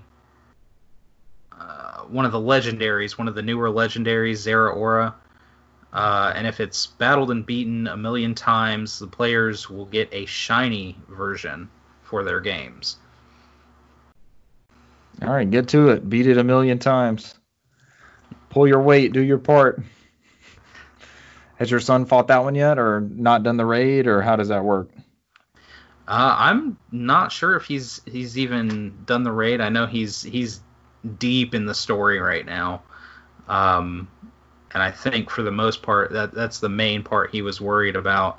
Uh, I'm sure a, a shiny legendary um, will be something he he wants to go after. Big time. they're they're coveted. Shinies are coveted in the Pokemon community. So yeah. I'm sure I'm sure he and everybody else I know that actually plays those will they're they're probably on it several times a day trying to boister those numbers to get to a million. Everybody rush it. Um, does it seem like good uh, good content? Like it was worth the was it twenty dollars for the expansion? Yeah. Does it seem like he's getting his twenty dollars worth easy? Oh yeah, oh yeah. And and other people that I talked to, you know, a few people were apprehensive and like, eh, I don't know if I want to spend you know twenty bucks. Right. Um, but other people like it's it's well worth it, especially if you enjoy the games. It's it's more of the more of what you're used to, and it's it's it's good content. So. Good deal. Isle of Armor expansion. All right, there was an EA Play Live uh, last night, actually, and you and I were messaging before that. We didn't really talk much afterwards. Um, we kind of kicked around some things we thought we might see or not see. I don't think any of them really came true. It was kind of a kind of a meh presentation. What are what are your thoughts on the EA Play Live 2020? Um, I'm sure that uh, a lot of people, you know, uh, there's a there's a lot of streamers that like Apex Legends because mm-hmm. I know mm-hmm. they opened the show with Apex Legends. They talked about um, they have a new season five event that's coming uh, June 23rd yeah. uh, called Lost Treasures. Um, and I'm sure that got a lot of people people really excited. I'm not a huge Apex Legends um, player. I downloaded it. It was another game. Downloaded, played for a while, and then it just wasn't right for me. When they shadow dropped it like they did, and it was this hot thing, like where did this even come from? Uh, Cesar and I were big into it for maybe two weeks, and once we got our first victory, we played a couple times after that. We just like we had the ultimate experience with the win. Like our characters used their abilities. He had the zip line thing that like got us up above everybody where the circle was closing in, and we just came down on them and flanked them around, and it was just like it was what you dream of with these battle royale mm-hmm. games. And uh, like we, I still have that story, and I've just never had that draw back into it. Uh, another part of their their big announcement was that it's coming to Switch, and um, basically the theme from this EA thing, it seemed like a advertisement for Steam. Like all the games are coming from that Origin service to Steam, including Apex Legends. But Apex Legends is going to be cross-platform with PlayStation 4, Xbox One, PC, and Switch, and that includes PC Origin and PC Steam. So that's that's crazy, man. They're going for it. When you, when you want to be one of those names and, and have your have your hat in the ring, you know that's that's way up there. Yeah, that was that was definitely one thing they continuously uh, talked about during this whole presentation was mm-hmm. coming to Steam and crossplay. Yep. That was a, a big thing that they they continuously talked about and wanted to reiterate and make sure you know you can play with whoever wherever and that you're going to get more access to these games that people want which we've all been hoping, especially going forward into this next generation of consoles. So to have, you know, EA love them or hate them, they're a huge third-party publisher. They're one of the, I would say, one of the big four or five. So to have them out there saying, "Hey, it's available," they're giving up on their own, basically their own platform with Origin, and saying, you know, you can download these same games on Steam. FIFA, Madden, those new iterations are coming to the to Steam as well. So that's that's big on their part. Uh, the, Josef Fares, the crazy guy from uh, I call him crazy guy because he just says what he wants, and he, he did here too. But uh, uh, he's got a new game coming out, and he's following up uh, the co-op adventure A Way Out, and it's called It Takes Two. And that looked looked okay to me. Uh, there was another indie game that really stood out. Let's see if I can find it in this rundown real quick. This is from usgamer.net. I don't see it. Well, you you had him, yeah, you had him talk about that game, which Mhm. was the the girl that had her parents were going through a divorce, and you know she crafted those two clay dolls. That did. That looked cool. He's always got that asynchronous, like Mhm. co-op ish storytelling. Uh, Alright, the, here it uh, is. That was Oh. that was one of the EA original titles, joining Zoink from the developers of Fe. Um, uh, it's called Nope. Zoink, Lost the developers Random. of Fe. Lost in Random. That's the game I was trying to think of. Uh, Lost in Random takes you on a journey with a cute dice companion, and it has an intriguing wood sculpture aesthetic to it and darker tone. At first blush, it evoked an almost American McGee's Alice vibe, says US Gamer. I was thinking that or like Tim Burton. It had a very Burton esque. yeah, When the die started like popping hands and feet out of it, I was like, yeah, that's uh, that looks like something straight out of a Nightmare Before Christmas or something. Very, very cool art style and aesthetic. Those EA original games are pretty solid all around. They, that seems to be a pretty good program. yeah. yeah they're had const- Fe, Unravel, A Way Out. Some good games. Uh, they showed off uh, Final Strike Games showed off a new game called Rocket Arena, uh, a rocket only 3v3 arena shooter. It, right, it reminded me a little bit of um, the rocket games we play on Halo when we do all rockets on lockdown and stuff like that. But it seemed like you know these recent trend in games where you have like these wild characters and they have their own personalities and stuff like that. So Yeah, they. Uh, it, it definitely is similar to the hero shooter genre. that's a Uh, hero shooter. yep. Yeah, that we see a lot of. Um, they announced that was going to be crossplay as well, and that it was actually coming out July 14th. super soon, and it's only 40 bucks I saw. So I, I'm gonna keep my eye out on that one. It just looks like crazy multiplayer. What else was big from this show? Uh, they elaborated more on Star Wars. hmm We got a brief glimpse of Madden and FIFA next gen, as long as as well as some uh, like a sizzle reel of sorts that just had a little glimpse of BioWare and the other EA platforms or um, franchises. And then they dropped a bombshell at the very end, and I've never played any of these games, but everyone has been clamoring for this one. And that is uh, Skate 4. Are you excited for some Skate 4, sir? Oh yeah. You're a big fan? Uh, I've played a couple of the skate games, uh, and they were great. Um, I have to be honest. I was. That's another game I could have brought up was Tony Hawk Pro Skater. Oh, it's uh, influential. Oh yeah, yeah. I I loved Tony Pro- Hawk Pro Skater games uh, growing up, and then Skate came along and it was uh, a little less silly, um, a little bit more realistic. Um, but the mechanics and everything, it, the, the way it played, it was it, it was a great game, and the fact that we're gonna get a new Skate and it's basically um, almost entirely due to demand of players. Clamoring, begging for a new Skate game. They said what? They willed it into existence or something like that? Pretty much. We, we cannot, quote, we cannot believe you commented this into existence. That'd be good, man. For somebody who has experience with the series, you, you seem to enjoy it and excited for a new one. I'm, I'm sure that'll be next gen also. Oh yeah. Because Skate I, skate games are kind of having a renaissance, not just the franchise skate, but yeah, we've got those Tony Hawk one and two remasters. What, what are your thoughts on those? Since you said those are defining titles for you. those look real good, and the fact that they actually um, put forth the effort to try and get as much of the original soundtrack as as they could. Right. Um, I I think those are going to be great games. Um, gosh, there's there's some other skate game. It's like Skater XL or something like that. yeah, that. Skater XL. Yep. Skate Skater XL, Tony Hawk. There's like a project project session or something like that. Sessions, grind Mhm. sessions maybe. But And there's several have, games coming uh, out. You have uh, that game Bird Skate, I believe it was called. Bird Skate. Where you played as all the different birds.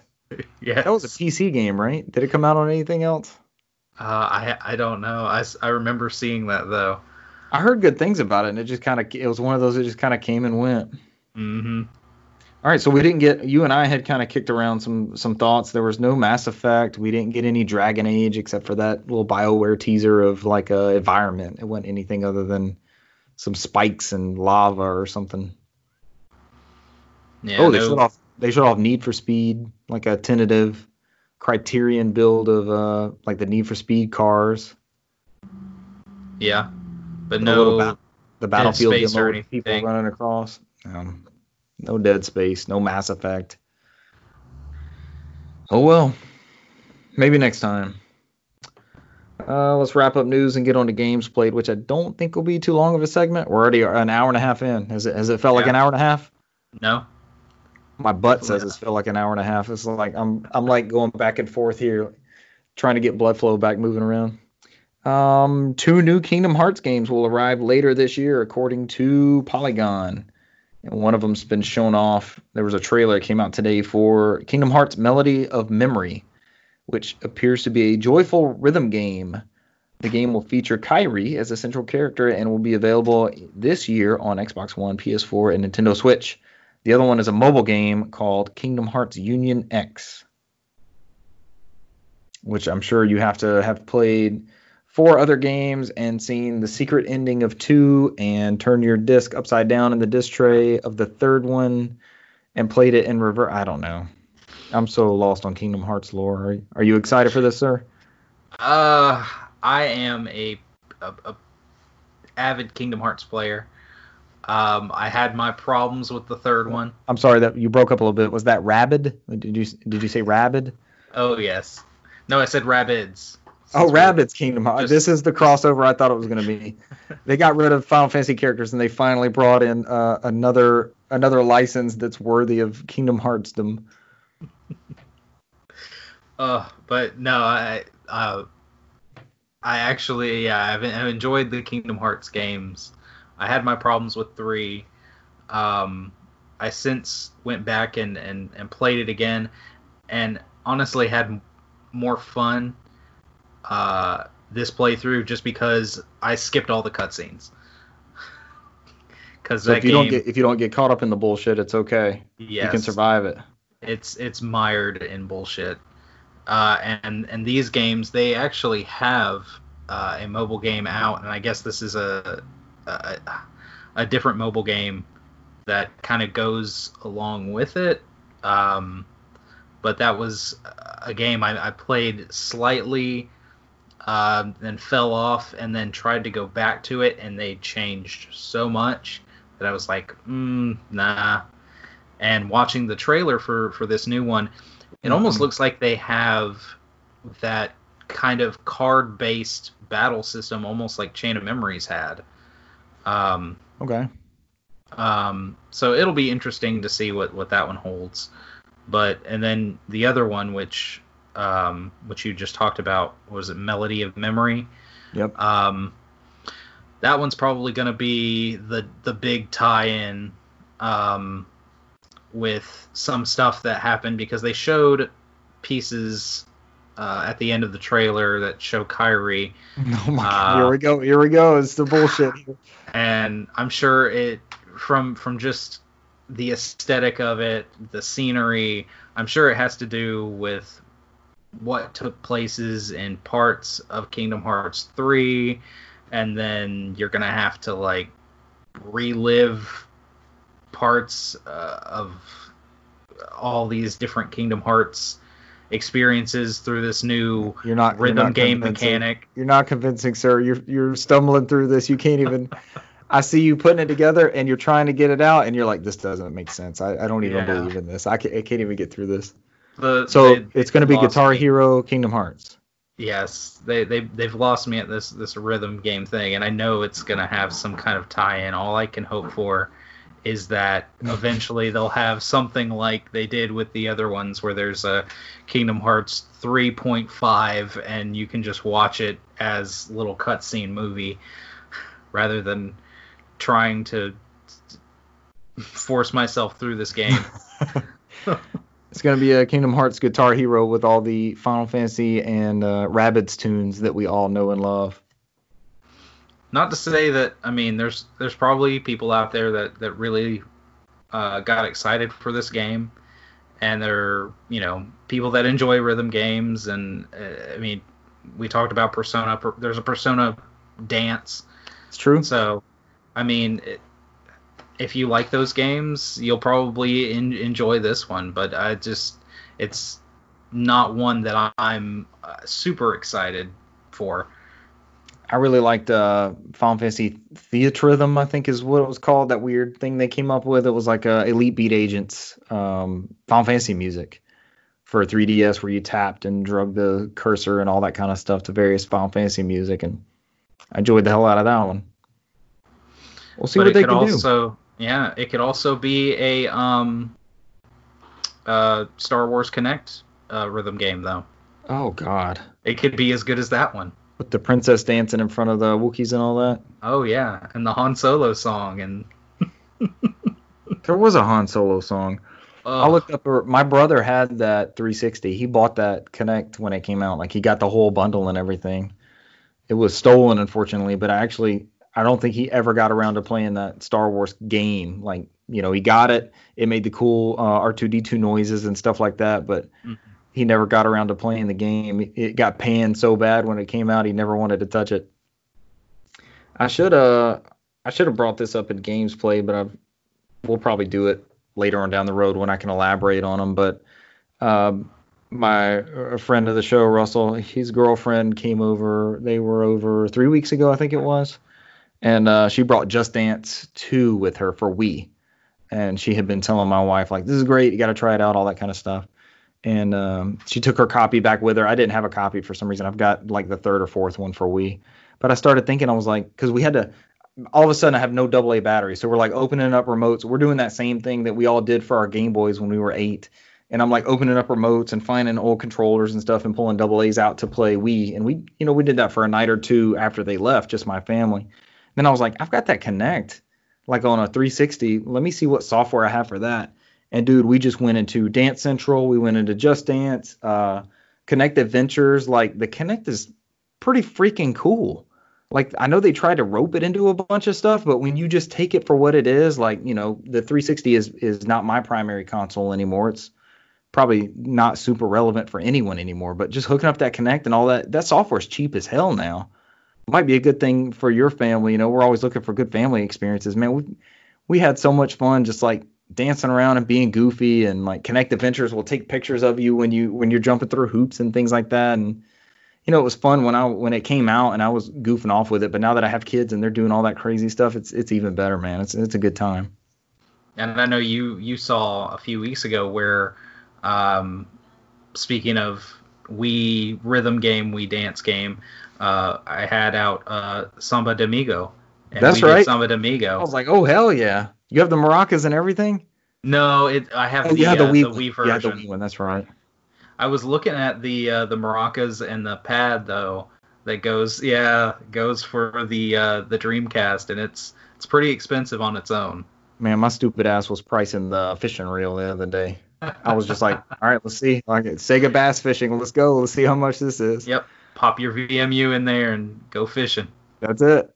I got pretty good at the uh, like virtual tennis. I can play looking at the VMU, like watching the characters hit the ball and all that. I could play pretty well off of just the stick figures on the VMU. They were ahead of the game on that. Oh, we could we could have a whole episode Yeah. about the damn Dreamcast. I guess I kind of started off games played. If you want to go with that, my little uh, Kinect adventures of sorts. Oh, did you want to add anything else for Kingdom Hearts? We'll wrap up news. No, no, I'm I'm done with that. We through that at last until it rears its head again. Yeah.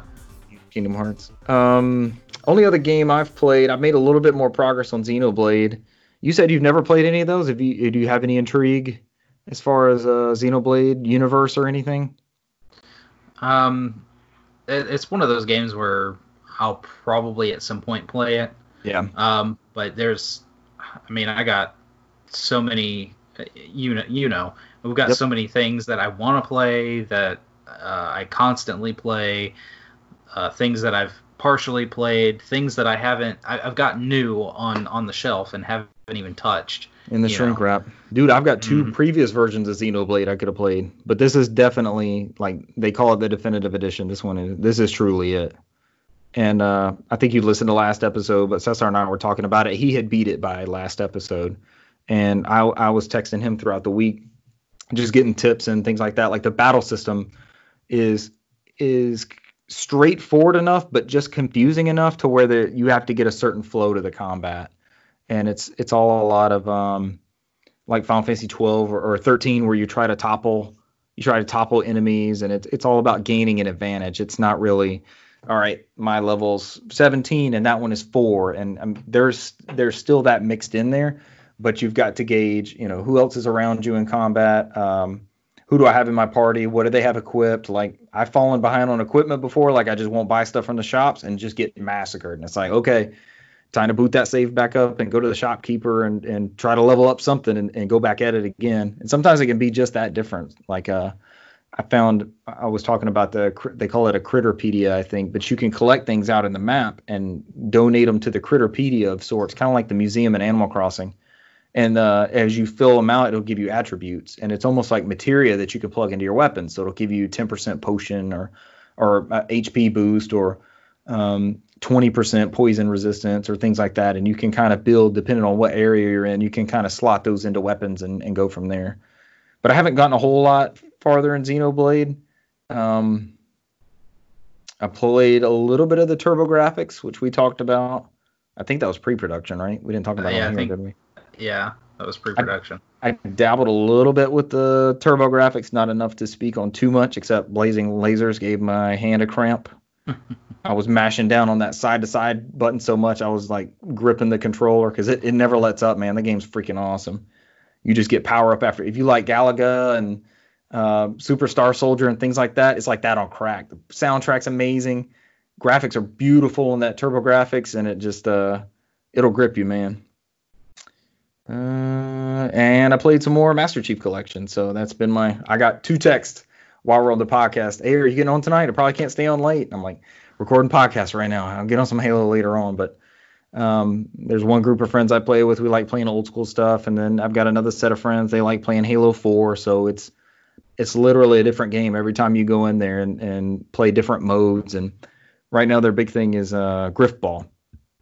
So you have like the hammers or whatever from I think it's three and hmm reach and all that, and you'll try to grab the ball and score in the other side. And if you, they have these featured playlists that they seem to do. It seems longer than a month. I don't know the exact amount of time that they set these special playlists, and you can select them and deselect them because uh, it was just I can't even remember what the other one was. It was something with grunts. But we turned this one on. It was like, hey, we like Grifball. Let's see what it is. Like the first five matches it put us in, because we still had snipers, King of the Hill. We still had everything else turned on. But we had turned on that damn Grifball playlist, and we got like four maps in a row as Grifball. And so the cool thing about Master Chief Collection is you just back out and you change. You can either change what games you want to be loaded into. You can change the game types you want to be loaded into. You can randomize it. It's really deep. If you, if you haven't dove into Master Chief Collection, it's really deep as far as the stuff you can set up and play with it. It's a lot of fun. So we, I mean, we, we did our few rounds of Grifballs. Like, nah, I'm not playing this over and over. We need some BRs and some King of the Hill and capture the flag and stuff like that. So we ducked out of that, but that's the current playlist. Uh, I think that's it, man. I didn't play anything else. Let's get into your uh, Brant McKee first edition of games played, and you have a variety of stuff on here. Yeah. Um, let's let's save the worst for last. I see that one at the bottom, and that one has intrigued me since you sent you sent your list, and I'm almost uh, I'm almost afraid of it. Uh, so I guess we'll start off with um, uh, I'll I'll start off with the, the Shantae Half Genie Hero, Okay. uh, the Ultimate Edition, because Nintendo Switch they had that big eShop sale, um, and that was one of the games I I bought. Um, because I beat that game sometime last year on the Vita. I have it physical, so I figured I'd, I'd go ahead and buy it digital. Um, I'm waiting. I bought um, the new game through limited run physical, Mhm. um, but I, I think it's still in pre-production, so I'll probably be waiting on that for a while. So to um, What's the name of the new one? Because I get lost in the. I haven't played any of the Shantae games, so I get lost in the Shantae. It seems like we didn't get we didn't get one for 15 years, and now it's like we get one every month. And they come Uh, to they come to Xbox One uh, Game Pass every other month. I know they just added uh, Shantae uh, Pirate's Curse. Um, but no, the the newest one is uh, Shantae and the Seven Sirens, um, which is after Half Genie Hero. Okay. Um, if you haven't played any of the Shantae games, pick one up. They're amazing little platform games. Um, and and this one I mainly got because it has all the DLC included. Yeah. Uh, and and the DLC, I mean, they you have uh, a few different storylines where you can go, you can actually play through the game as the villain. Um, there's uh, another game mode that I haven't uh, hadn't gotten to play with, which was Friends Till the End. Um, and then there's several different costumes for Shantae. There's like a ninja, um, police officer, uh, pajamas, um, and, and a couple. She's like a belly dancing genie or something, right? She is. Yeah. So when you go into play the DLC, if you when you go to select one of these different um, skins, these different costumes, it's it's not just a reskin and you play the game as normal. Uh, every costume adds a different element, and you basically do kind of like a almost like a side-scrolly arcade style play um, Oh, of that the game shakes with, things up. With different mechanics. Yeah. Cool. So, like the the ninja costume, you get ninja ninja stars and a sword, and you you can do like a ninja teleportation. Um, and the um, the, the uh, police outfit, you're you know this intergalactic officer, and you go through and you collect more gems to power up, and you're powering up your your gun from like a little pea shooter uh, to multi-directional shots. Uh, you know, almost like a a Gradius or something like that. Oh, cool. Yeah, power ups like um, what was I mentioning? Blazing Lazers. Yep. Can, can you play through any level with any of these outfits once you've gotten them? Uh, yeah, I mean, it, it starts you off at the first cool. level, but Yeah. yeah. you you go through each individual level, and yeah, it's it's this different, like I said, almost arcade-like experience, um, which was great. I, I think it just added um, a little a little bit more of an experience um, and a little bit varied experience Yeah, sounds like for somebody who's already yeah for somebody who's already gone through the games.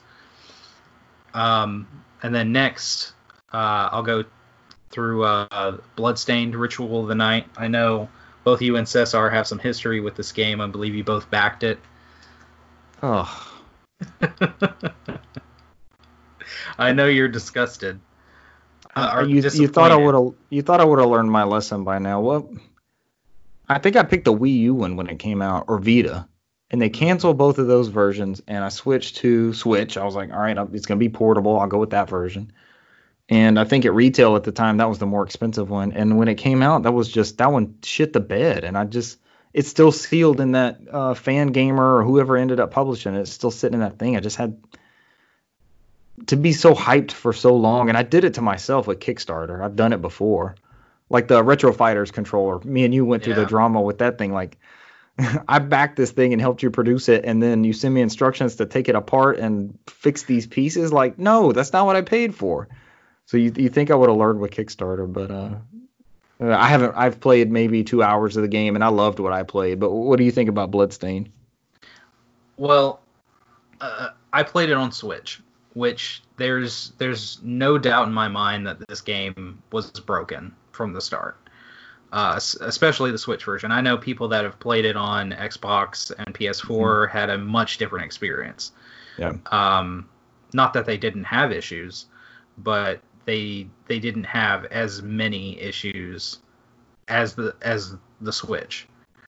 And if I could do something different, that would probably be the only one thing would be to buy it on a on a different platform. My Um, my two hours with it were with uh, Xbox Game Pass Ultimate for PC, so I was playing it on PC. I don't know if you have Game Pass or if it's still on there, but that might be another option for you to try one of the other versions since you've already you've already supported it on one console. Yeah, I know they had it to play on uh on that xCloud when they were doing that preview for a while Okay. as well. Um, Very cool. but when I picked it up, it it had an had an update because I waited for a long time to play it. Um, the update was, you know, that supposed big update that fixed a lot of issues. Uh, and I went through. I really, uh, going through. I, I really did overall enjoy the game. Um, but I did beat it? notice. You played through? Yes. Oh, Yes. cool. Um, because I started about a, about a month ago and just kind of slow grind. Yeah. Um, and um, oh my gosh, I lost my train of thought. You did you run any specific glitches on Switch or Oh yes, were there like frame rate hitches or what did you what did you specifically see in that in that build? it was uh, frame rate drop. It was textures pop in and out. Um, I had a glitch where uh, I had to crouch and slide to get under something, and then my character would not come out of the slide, and Hell just yes. kept kept being crouched and like sliding. Yes. I love Um, it. Unless you've made progress and you can't save it, I love when shit breaks, man. And I make clips. I start holding down that button switch. I'm like, yes, record that 30 seconds. I need that 30 seconds for the rest of my life. Oh, oh, oh, just sliding around. and then I had uh, another glitch that specifically affected the Joy Cons, where uh, I got uh, a hit, and the Joy Cons will kind of pulse if you're low on health, Right. but the I got I took a hit, and it I, I still had majority of my health bar, and the there was just a low rumble because every time you get hit, there's like a small vibration but there was like this low rumble and it stayed. I had to go save, exit, quit, and restart the game in order for it to fix itself. That's buggy, man, but that shit cracks me up. I, I would have to hand it off to somebody. Like, am I? I'm not getting hit. Am I imagining something? Please tell me that that's vibrating for you too. But um, about, gosh, I want to say maybe a week and a half ago, maybe maybe two weeks, there was another update. And Oh, after they're that, still they're still working on it. yeah, after that update, I noticed a, a huge difference. Um, I still there was still some weird graphical glitch where I went into a room and I hit an enemy and it was like fireworks going off everywhere and like laser it was like a laser show. It was crazy. Um, and I had frame rate dip during one really intense boss fight. But other than that it was a lot more stable. Cool. Um, so so now as a whole I think the Switch version of that game is is a lot more playable That's good to Uh, hear. I might unleash my copy from a year ago or whenever it was they shipped it to me. Yeah, I'd say yeah. Now it- it's probably a playable version of the game Cool. after, gosh, a, a year or so of being out now. Yeah. Um, and then you know I talked about how I loved Symphony of the Night. This game is littered with Castlevania references uh, galore, as well as um, some references to other games. Um, Oh, what else? You you may encounter um, in an underground portion of the game a knight wielding a shovel. Ah. an, an unsurprising cameo. Yes. Uh, and I mean, there's there's there's other mechanics and other little things. I don't necessarily want to get into it or give it away, but A There's- knight there's- wielding a shovel. yes, there's there's definitely some knights, uh, an enemy that's a knight wielding a shovel that will throw dirt at you. I, as a, So- as a shovel will on occasion. Yes. So uh, it, That's good stuff.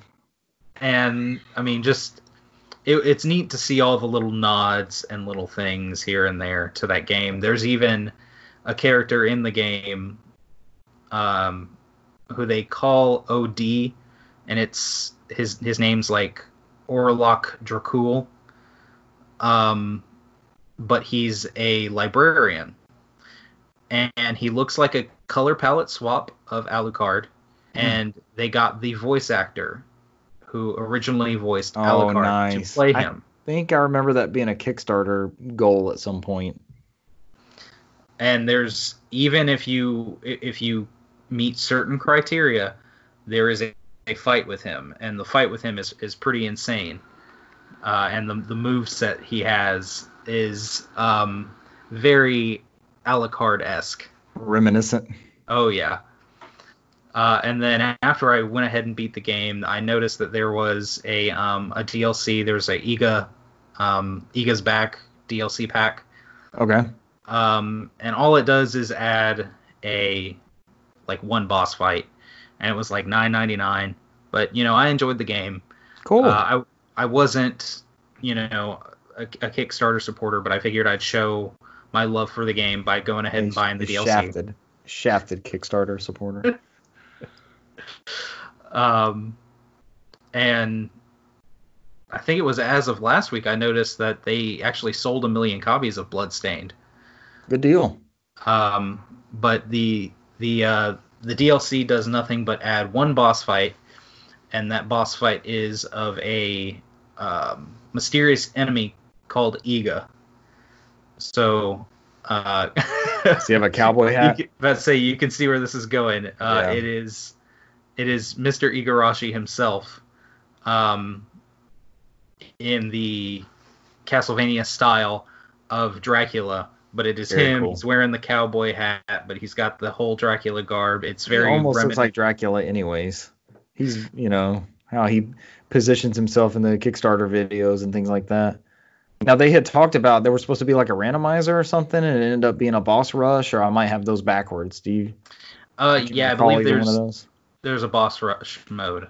Okay. I've not really gotten into that because um, I've yet to beat Iga because he's extremely hard. Um, he's just like Dracula. His move set is Dracula-esque. He throws a wine glass that shoots up in flames. Yeah. Of course. Uh, he he's just like the um, Rondo of Blood Dracula fight, where his his hitbox is his upper torso head kind of thing. So you have to get higher up to hit him. Right. Um, and Can't some of slap your issues with your whip. no, and some of your um, should I say cheaper power ups um, don't necessarily work against him. If if you advance far enough in the game, there's a power up. It it it drains your magic extremely fast, but it's you can stop time. It does not work on him. Ah, He's not affected by it, so you He's can't really cheat. Yeah. yeah. But yeah, all, all in all, I, I really really enjoyed the game. High marks for Bloodstained. All right. Tell me about Final Fantasy VII and whatever happened to your Wii U. We'll wrap this thing up. We're closing in on two hours, so your your debut is is reaching into one of our longer episodes. Yeah. Okay, so Final Fantasy VII is one of those games that I've started playing several times, Mm-hmm. um, but I've never necessarily completed or gone all the way through. All right. Um, and it's always been one of those I I definitely want to want to play it, want to complete it, especially Mhm. with Final Fantasy VII remake. Uh, I haven't even nec- I haven't even played the demo of the remake yet because I want to fully experience seven for myself. Yeah. It's- this is one of those experiences because, as you were saying, you've never completed it. It's one of the few RPGs that I have played through completion. Like, I didn't beat the two weapons at the end, but I did do like the golden chocobo and all that kind of stuff. So, I'm sure you'll encounter that in the story. How far are you into it? Oh my gosh, I got my chocobo. Um, I've gone through the little cavern after that and come out. I've found out how to encounter Yuffie, and Okay. I've gotten Yuffie. Okay. Um, I'm trying to go back now because I've now I'm starting to feel like I've missed some certain things. I know there's a couple materia that I don't have, and I know this Mhm. is one of those games you have to like inspect everything, talk to people multiple times.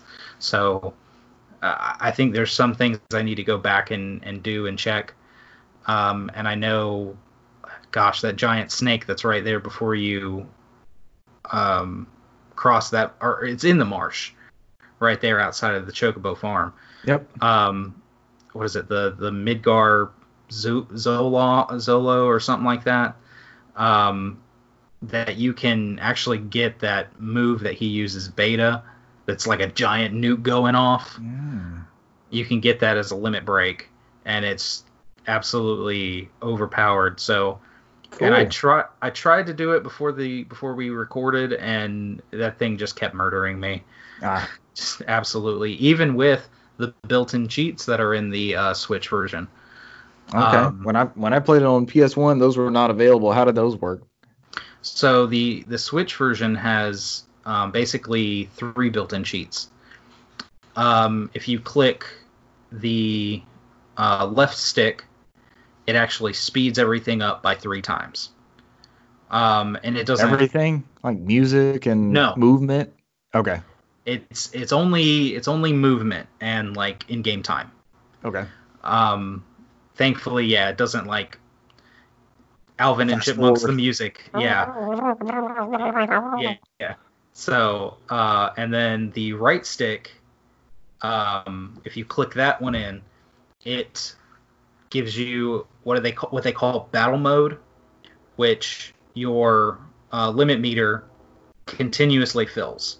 It's just Nice. boom filled, boom filled, boom Nice. filled, and it's the same with your health. You'll take damage, but then usually within about one to two seconds, it goes right right back up, unless you get one hit, like I was talking about with the the With the giant snake. Mhm. He he murders you. That's it.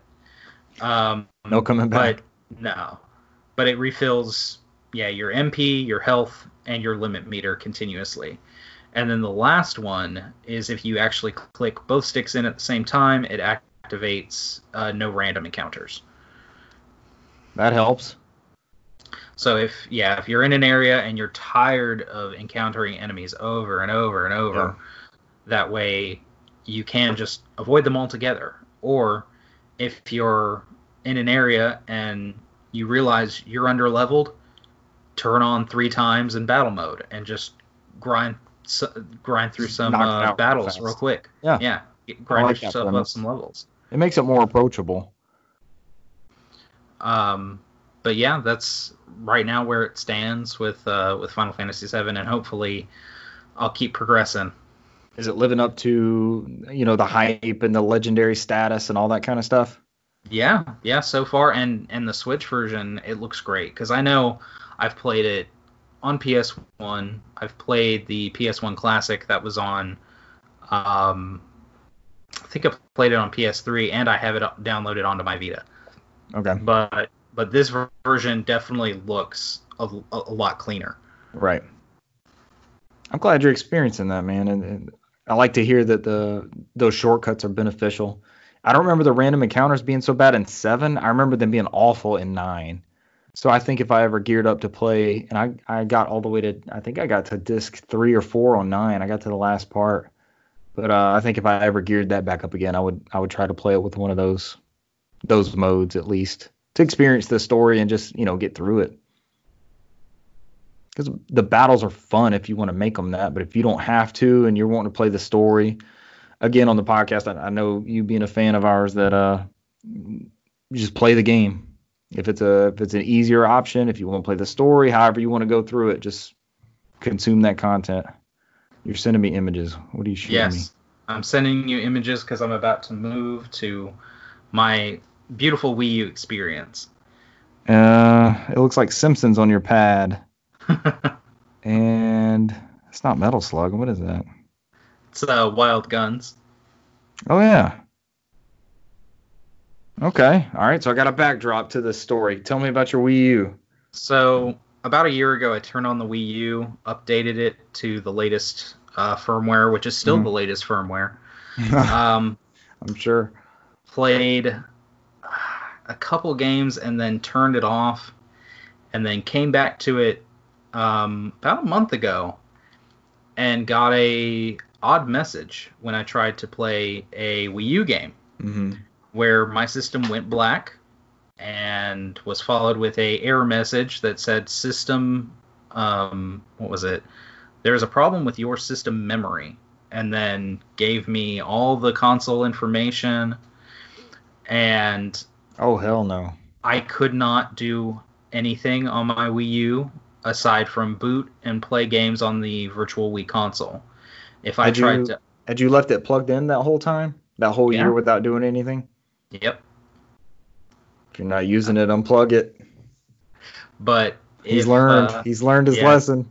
Well, the, So what the thing happened? is, I did a buttload of research, and pretty much, I mean, if you if you take out a SD card while the thing's on, if people were having issues where uh, update updating popular games like Smash Bros. Uh, on the Wii U, Mm-hmm. um, Mario Kart was doing it, uh, and a couple other games where something with the updates of the game would mess something up, or people were not um, before turning off their console, exiting out to the Wii U home screen and closing the software. Gotcha. And for some reason, that would soft brick your system. Weird. Dude, that Um, whole OS on that thing is borked. It's Yeah. so. Did you get one at launch? Did you get one when it came out? I did. And it was so slow. And like the first big update that they had was just like system functionality. It's like, look, they had a video and everything. Like, look, load times are down from 47 seconds to 14 seconds. Like, yeah, it's better, but it still sucks. Like, and you're having to celebrate this. That Yeah. it was a misstep in more ways than one. What'd you do to get it back around? Because you sent me images of a working one. Yeah, I um I wound up just having to buy one secondhand because I went through Nintendo's website and the they ultimate, the ultimate fix. they Here I was. literally they literally tell you that we do not support the Wii U and because of COVID-19 our uh, repair facilities are closed. We don't Um, the Wii U copyright 2013. Like, didn't it? When it, it came out in 2012. What do you mean you don't support? We we knew you didn't have to make it official. and so literally on the website they tell you that you know if if you're looking for a Wii U try one of these options and they give you you know buy from a third party seller buy Yeah. you know so I kn- I knew I was gonna be kind of SOL um, so I just eBayed and found console only cheap How much was that? Um, Just out of curiosity, if in case that comes up for me or listeners, or um, I found one about 75 that's just just console. Um, Yeah. I didn't see one for that this price, but I've I've heard that some people can get console only for around sixty. Um, I don't doubt that it's not out there, but I'm sure that the the console is probably going to be extremely scratched. The one I got was pretty pretty heavily scratched, and with that glossy plastic that was on those consoles, it's hard for them not to be completely scratched up.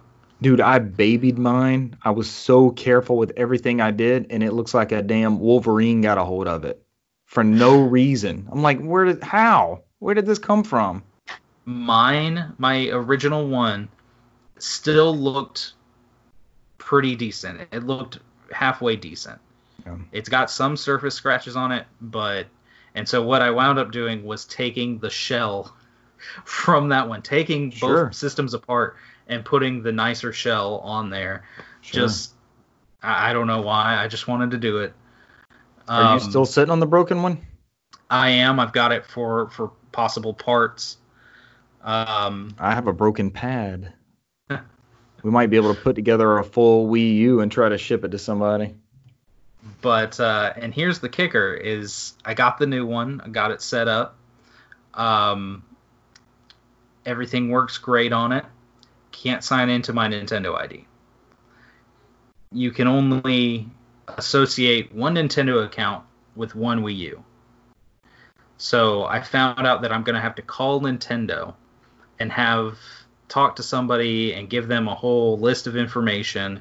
Oh And- man. It's it's this process. People said, you know, it takes sometimes 3 to 5 days before they can before they do this because they need all your oh. information and then Nintendo reviews it and then decides if they're going to disassociate the account from that system and so it's a whole process. I tried to call today. I sat on hold for a while and was just like, you know, it's it's it's not this important. I'm gonna do it later. Dude, I hope you don't encounter this, but you know they just had all those Nintendo Network IDs stolen, like 300,000 or something like that. So they Yeah. might be extra wary. Just have all your shit together and P's and Q's and everything. And I went ahead and set up That that, two-step verification. Yeah. So How uh did you have a bunch of digital licenses on there that you remember? thankfully, no, I didn't have a, a whole bunch of licenses, so I'm not Yeah. super worried about it. But I even tried to do the system transfer from the old Wii, and again, same black screen, and it locked up, and it would not go anywhere else. The Pikmin wouldn't Um, move your games from Wii U to Wii U.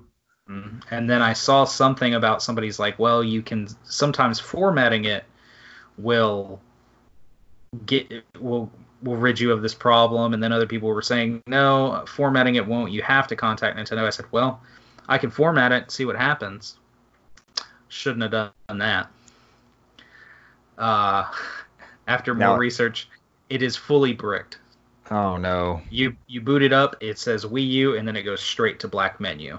Uh, it, it does nothing else.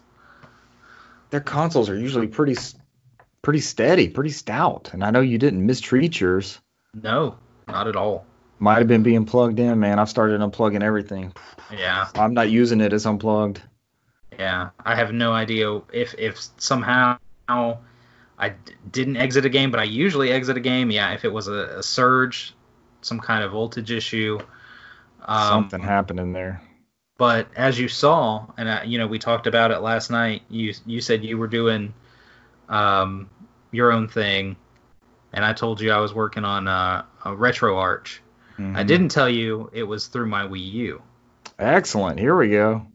So yeah, I've I've soft modded the new Wii U, and uh, uh, as you can see, I played booted up uh, Sonic 2, um, Wild Guns um, on SNES, and uh, MAME Arcade, the Simpsons game. I'm about to say it's like Simpsons Arcade, right? Yep. And all those games played great. That Sonic 2 looks better on the pad than it does your TV. It does. it does, right? Everything on the pad looked a little bit crisper. I might get with you about this uh, soft mod- modding because I've been thinking about doing it for GameCube support. Because I've got a spare one we can tinker around with. I've been, I was in the same boat as you, but I bought a, um, I bought one with a messed up screen, Mhm. and I got it cheap because of the broken screen, and I tore a ribbon trying to swap it out. So I screwed up that screen unless I get that one tiny ribbon on that board. And I just, I was like, nope, because that, that thing was a nightmare to mess with. I've swapped screens and motherboards and all kinds of stuff, and the Wii U pad was not as straightforward as I was hoping it was going to be. Yeah. And I don't want to wipe that one that I bought because it's, you know, you can't, if you close it, if you wipe it, it gets rid of everything. If you want to sign in to your, it, the Wii U is so locked down, man. But they had gotten like, it's the Mario Kart 8 bundle. So they have that. They had bought Wind Waker Digital. They bought um, Mario Kart 64. They had bought like five or six digital games, and I'm like, eh, I'll just leave it how it is and and maybe soft mod it and go that route. So maybe we can, if you don't mind giving me a hand, maybe we can dive into that one. No, that was it was actually uh, it's pretty easy, pretty straightforward. Um, just need an SD card and throw some files on there, and you're good to go. I can do that. Let's run- let's do it. Have you done any GameCube support on it? No, tried- not yet. Okay. The next the next thing I'm gonna do is um, mod the virtual Wii on there, add the homebrew tra- channel on there. Because Mhm. one of the other games I tried, I just threw um, Rondo of Blood uh, and tried the PC Engine core through, through RetroArch, cool. and it kept having issues. It wouldn't it wouldn't load, and then it gave me like a funky error. So I think probably just um, getting that Wii version of the game is and installing it on the Wii menu is probably just going to be super easy. I've got I don't know if it'll help, but I had the legit file on my Wii. I bought that game. It's the day it came out. I was like I I had played it one time. I had a friend uh, that worked with me at EB at the time who had a Turbo Duo, and I never heard of or seen one at that time. And we played Rondo of Blood, and it's like Death is yelling at me in German and stuff. I'm like, what the hell is this game? It's amazing. I've never heard of this Castlevania game. It's amazing. So as soon as it came to Wii, I was like, yep, I gotta have this. So I don't know if that'll help you with me having the official files or. That's a tricky thing to emulate for so long because you had to have the CD-ROM, you had to have the system card. Is it system card three that it requires, or yep. system CD system card? Yeah. Okay, so when you another thing on the TurboGrafx Mini, when you pick a game, you you slide through the box art, you pop the you can hear the HuCard go in, like you hear that thing. But then if you pick like Rondo of Blood, you see the system card three go in, and then uh like a fake image of a CD-ROM, you know, the CD attachment on it, and you hear the disc spin up, and I'm just mm-hmm. like, oh hell yes, this is great. Yeah, it's got beautiful touches to it. You would you would love it, man. I've seen several reviews, and I I want one. I definitely want one because I saw those little attention to detail kind of tweaks, and it they did. Ugh, they did a great job with it. It's killer, man. All right, I liked hearing about the mishaps of the Wii U. It was a better story than I thought it was going to be except for I was waiting for this deep dive into how to repair a Wii U, and it was I went on eBay and found one. Oh, I tried. I tried. I was I was trying so hard to figure out something to repair it, but it's just it was easier to to spend seventy five. Yeah. Mental mental health and uh, agony saved. All right, well that's gonna wrap it up for us. Anything else you want to add on your last episode? How how do you think it went? Besides it's super long, but that's fine. We're, we're good. Uh, I mean, it's usually how this works with me and you. Uh, yeah, uh, we'll start talking and then just run on and on and on. So off but, the uh, clock. Uh, it's always after hours. It's never. It's always after hours. Always after hours. Yep, that's how it goes. All right, no, uh, man, I had fun. Good deal. We'll, we'll, try to get you back on again. We'll make sure Cesar listens to this one so he can uh, he can pass the final grade. But uh, you can find it. Where do you listen to our podcast at? Since you were a long time listener and first time guest. Uh, I always listen on SoundCloud. listen on SoundCloud. Very cool. Uh, we're also on Spotify, Google Play Store, iTunes, um, iHeartRadio, Overcast. I found another one the other day. I just randomly Google us every once in a while, and it was uh was this whole podcast client that has an app and everything, and I never heard of it before. And then we're also on um, Instagram and Twitter under No Podcast. We had some technical issues with our Facebook page, so we're trying to get back around to that. Facebook is not the greatest entity at all. I don't have to finish that, but they're not the greatest uh, for creators to work with so far either. And we're just trying to use their platform, but it's another story for another day. Uh, any last minute um, things you want to throw in there, and we'll, we'll get on out of here. No, I, th- I think I'm good. All right, let us know how you thought Brent did. Uh, his his fate lies in your hands, and you can't be the only one to give yourself feedback. It's got to come from other people too. Oh yeah. But uh, thank you, Brent, for joining me tonight. We really appreciate you filling in while while Cesar was out. I think you were a, a great boost to the podcast. It brought a lot to us, uh, a lot of modding tips and some uh, some Igavania background, which is not something we really have on staff. So I do appreciate you coming on, sir. Well, thank you for having me. All right, ladies and gentlemen, that wraps up episode 115, I think it is. Yes, the 115th and greatest iteration of the No Podcast. And uh, thank you for joining us this week, and we'll catch you next week. Bye. Bye.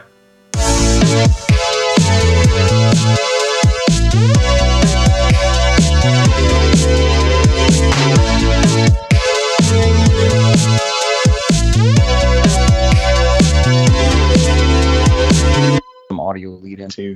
I don't trust this Skype. Like I can't see the physical recording. I just see. All right, avoid legal snags by telling people they're being recorded. Yeah. But uh, I don't really trust that, so I give it some audio lead in. But I pre-ordered every first-party Nintendo game in that 3DS and, and Wii era at the Kmart in Jonesboro because they were doing this. There was a guy on Twitter, Josh something, and I I'm we're still PlayStation friends, but I can't remember his name But he he figured out this program with vendors and Nintendo specifically in certain uh, big releases where if you pre-ordered the game and bought it, you got a ten dollar coupon to go towards the next purchase of, you know, whatever it was. Oh. And this was before like Gamer Club at Best Buy and stuff like that. So I was like, I'm gonna buy these games. Why not? I'll just keep it rolling. There was this one fucker at the Kmart in Jonesboro named Roy, and I'll never forget this dude. And every time, this is when Nintendo games came out. Either no, it wasn't even Friday. I was telling you wrong. They were Sunday releases. Do you remember when Nintendo games oh. came out on Sundays? Yes. I would go on a Sunday armed with my coupon and tell this dude, "All right, I'm here to pick up uh, Star Fox 3D for 3DS." He's like, no, sir. Uh, games come out on Tuesday. I'm like, no, no, they fucking Nintendo games come out on Sundays, right? I don't. It's wrong, dude. I'm telling you. I know DVDs, uh, CDs, games. They all come out on Tuesday. Nintendo is an exclusion. They come out on Sundays. No, sir. Uh, games come out on Tuesday. I can't go get the box until they come out on Tuesday. Like, Please, Roy, go get your manager. We just we just did this for Zelda 3DS. I, I just picked up Ocarina of Time two weeks ago. You gave me the same spiel. And uh, but I got Mortal Kombat I guess they call it nine, like the reboot for PS3, the one with Kratos and stuff. Mm-hmm. I got that. There was a couple other games that I got with that with that Kmart program. It was, it was a great deal when I wasn't fighting Roy on Sundays for Nintendo titles. Damn it, Roy. Roy, man. At least they're good memories. Like I'll have these fond memories of fighting Roy at Kmart over Sunday Nintendo games. And now he's in Smash Brothers. smart. He finally got in there, and now he releases on Fridays instead of Sundays, so I don't have to fight his ass. And Kmart's closed. Yeah, you played the long game. You won. That's it. Me and Roy won too. He's in the damn game. I'm I'm just yeah. buying games. I'm not in the game.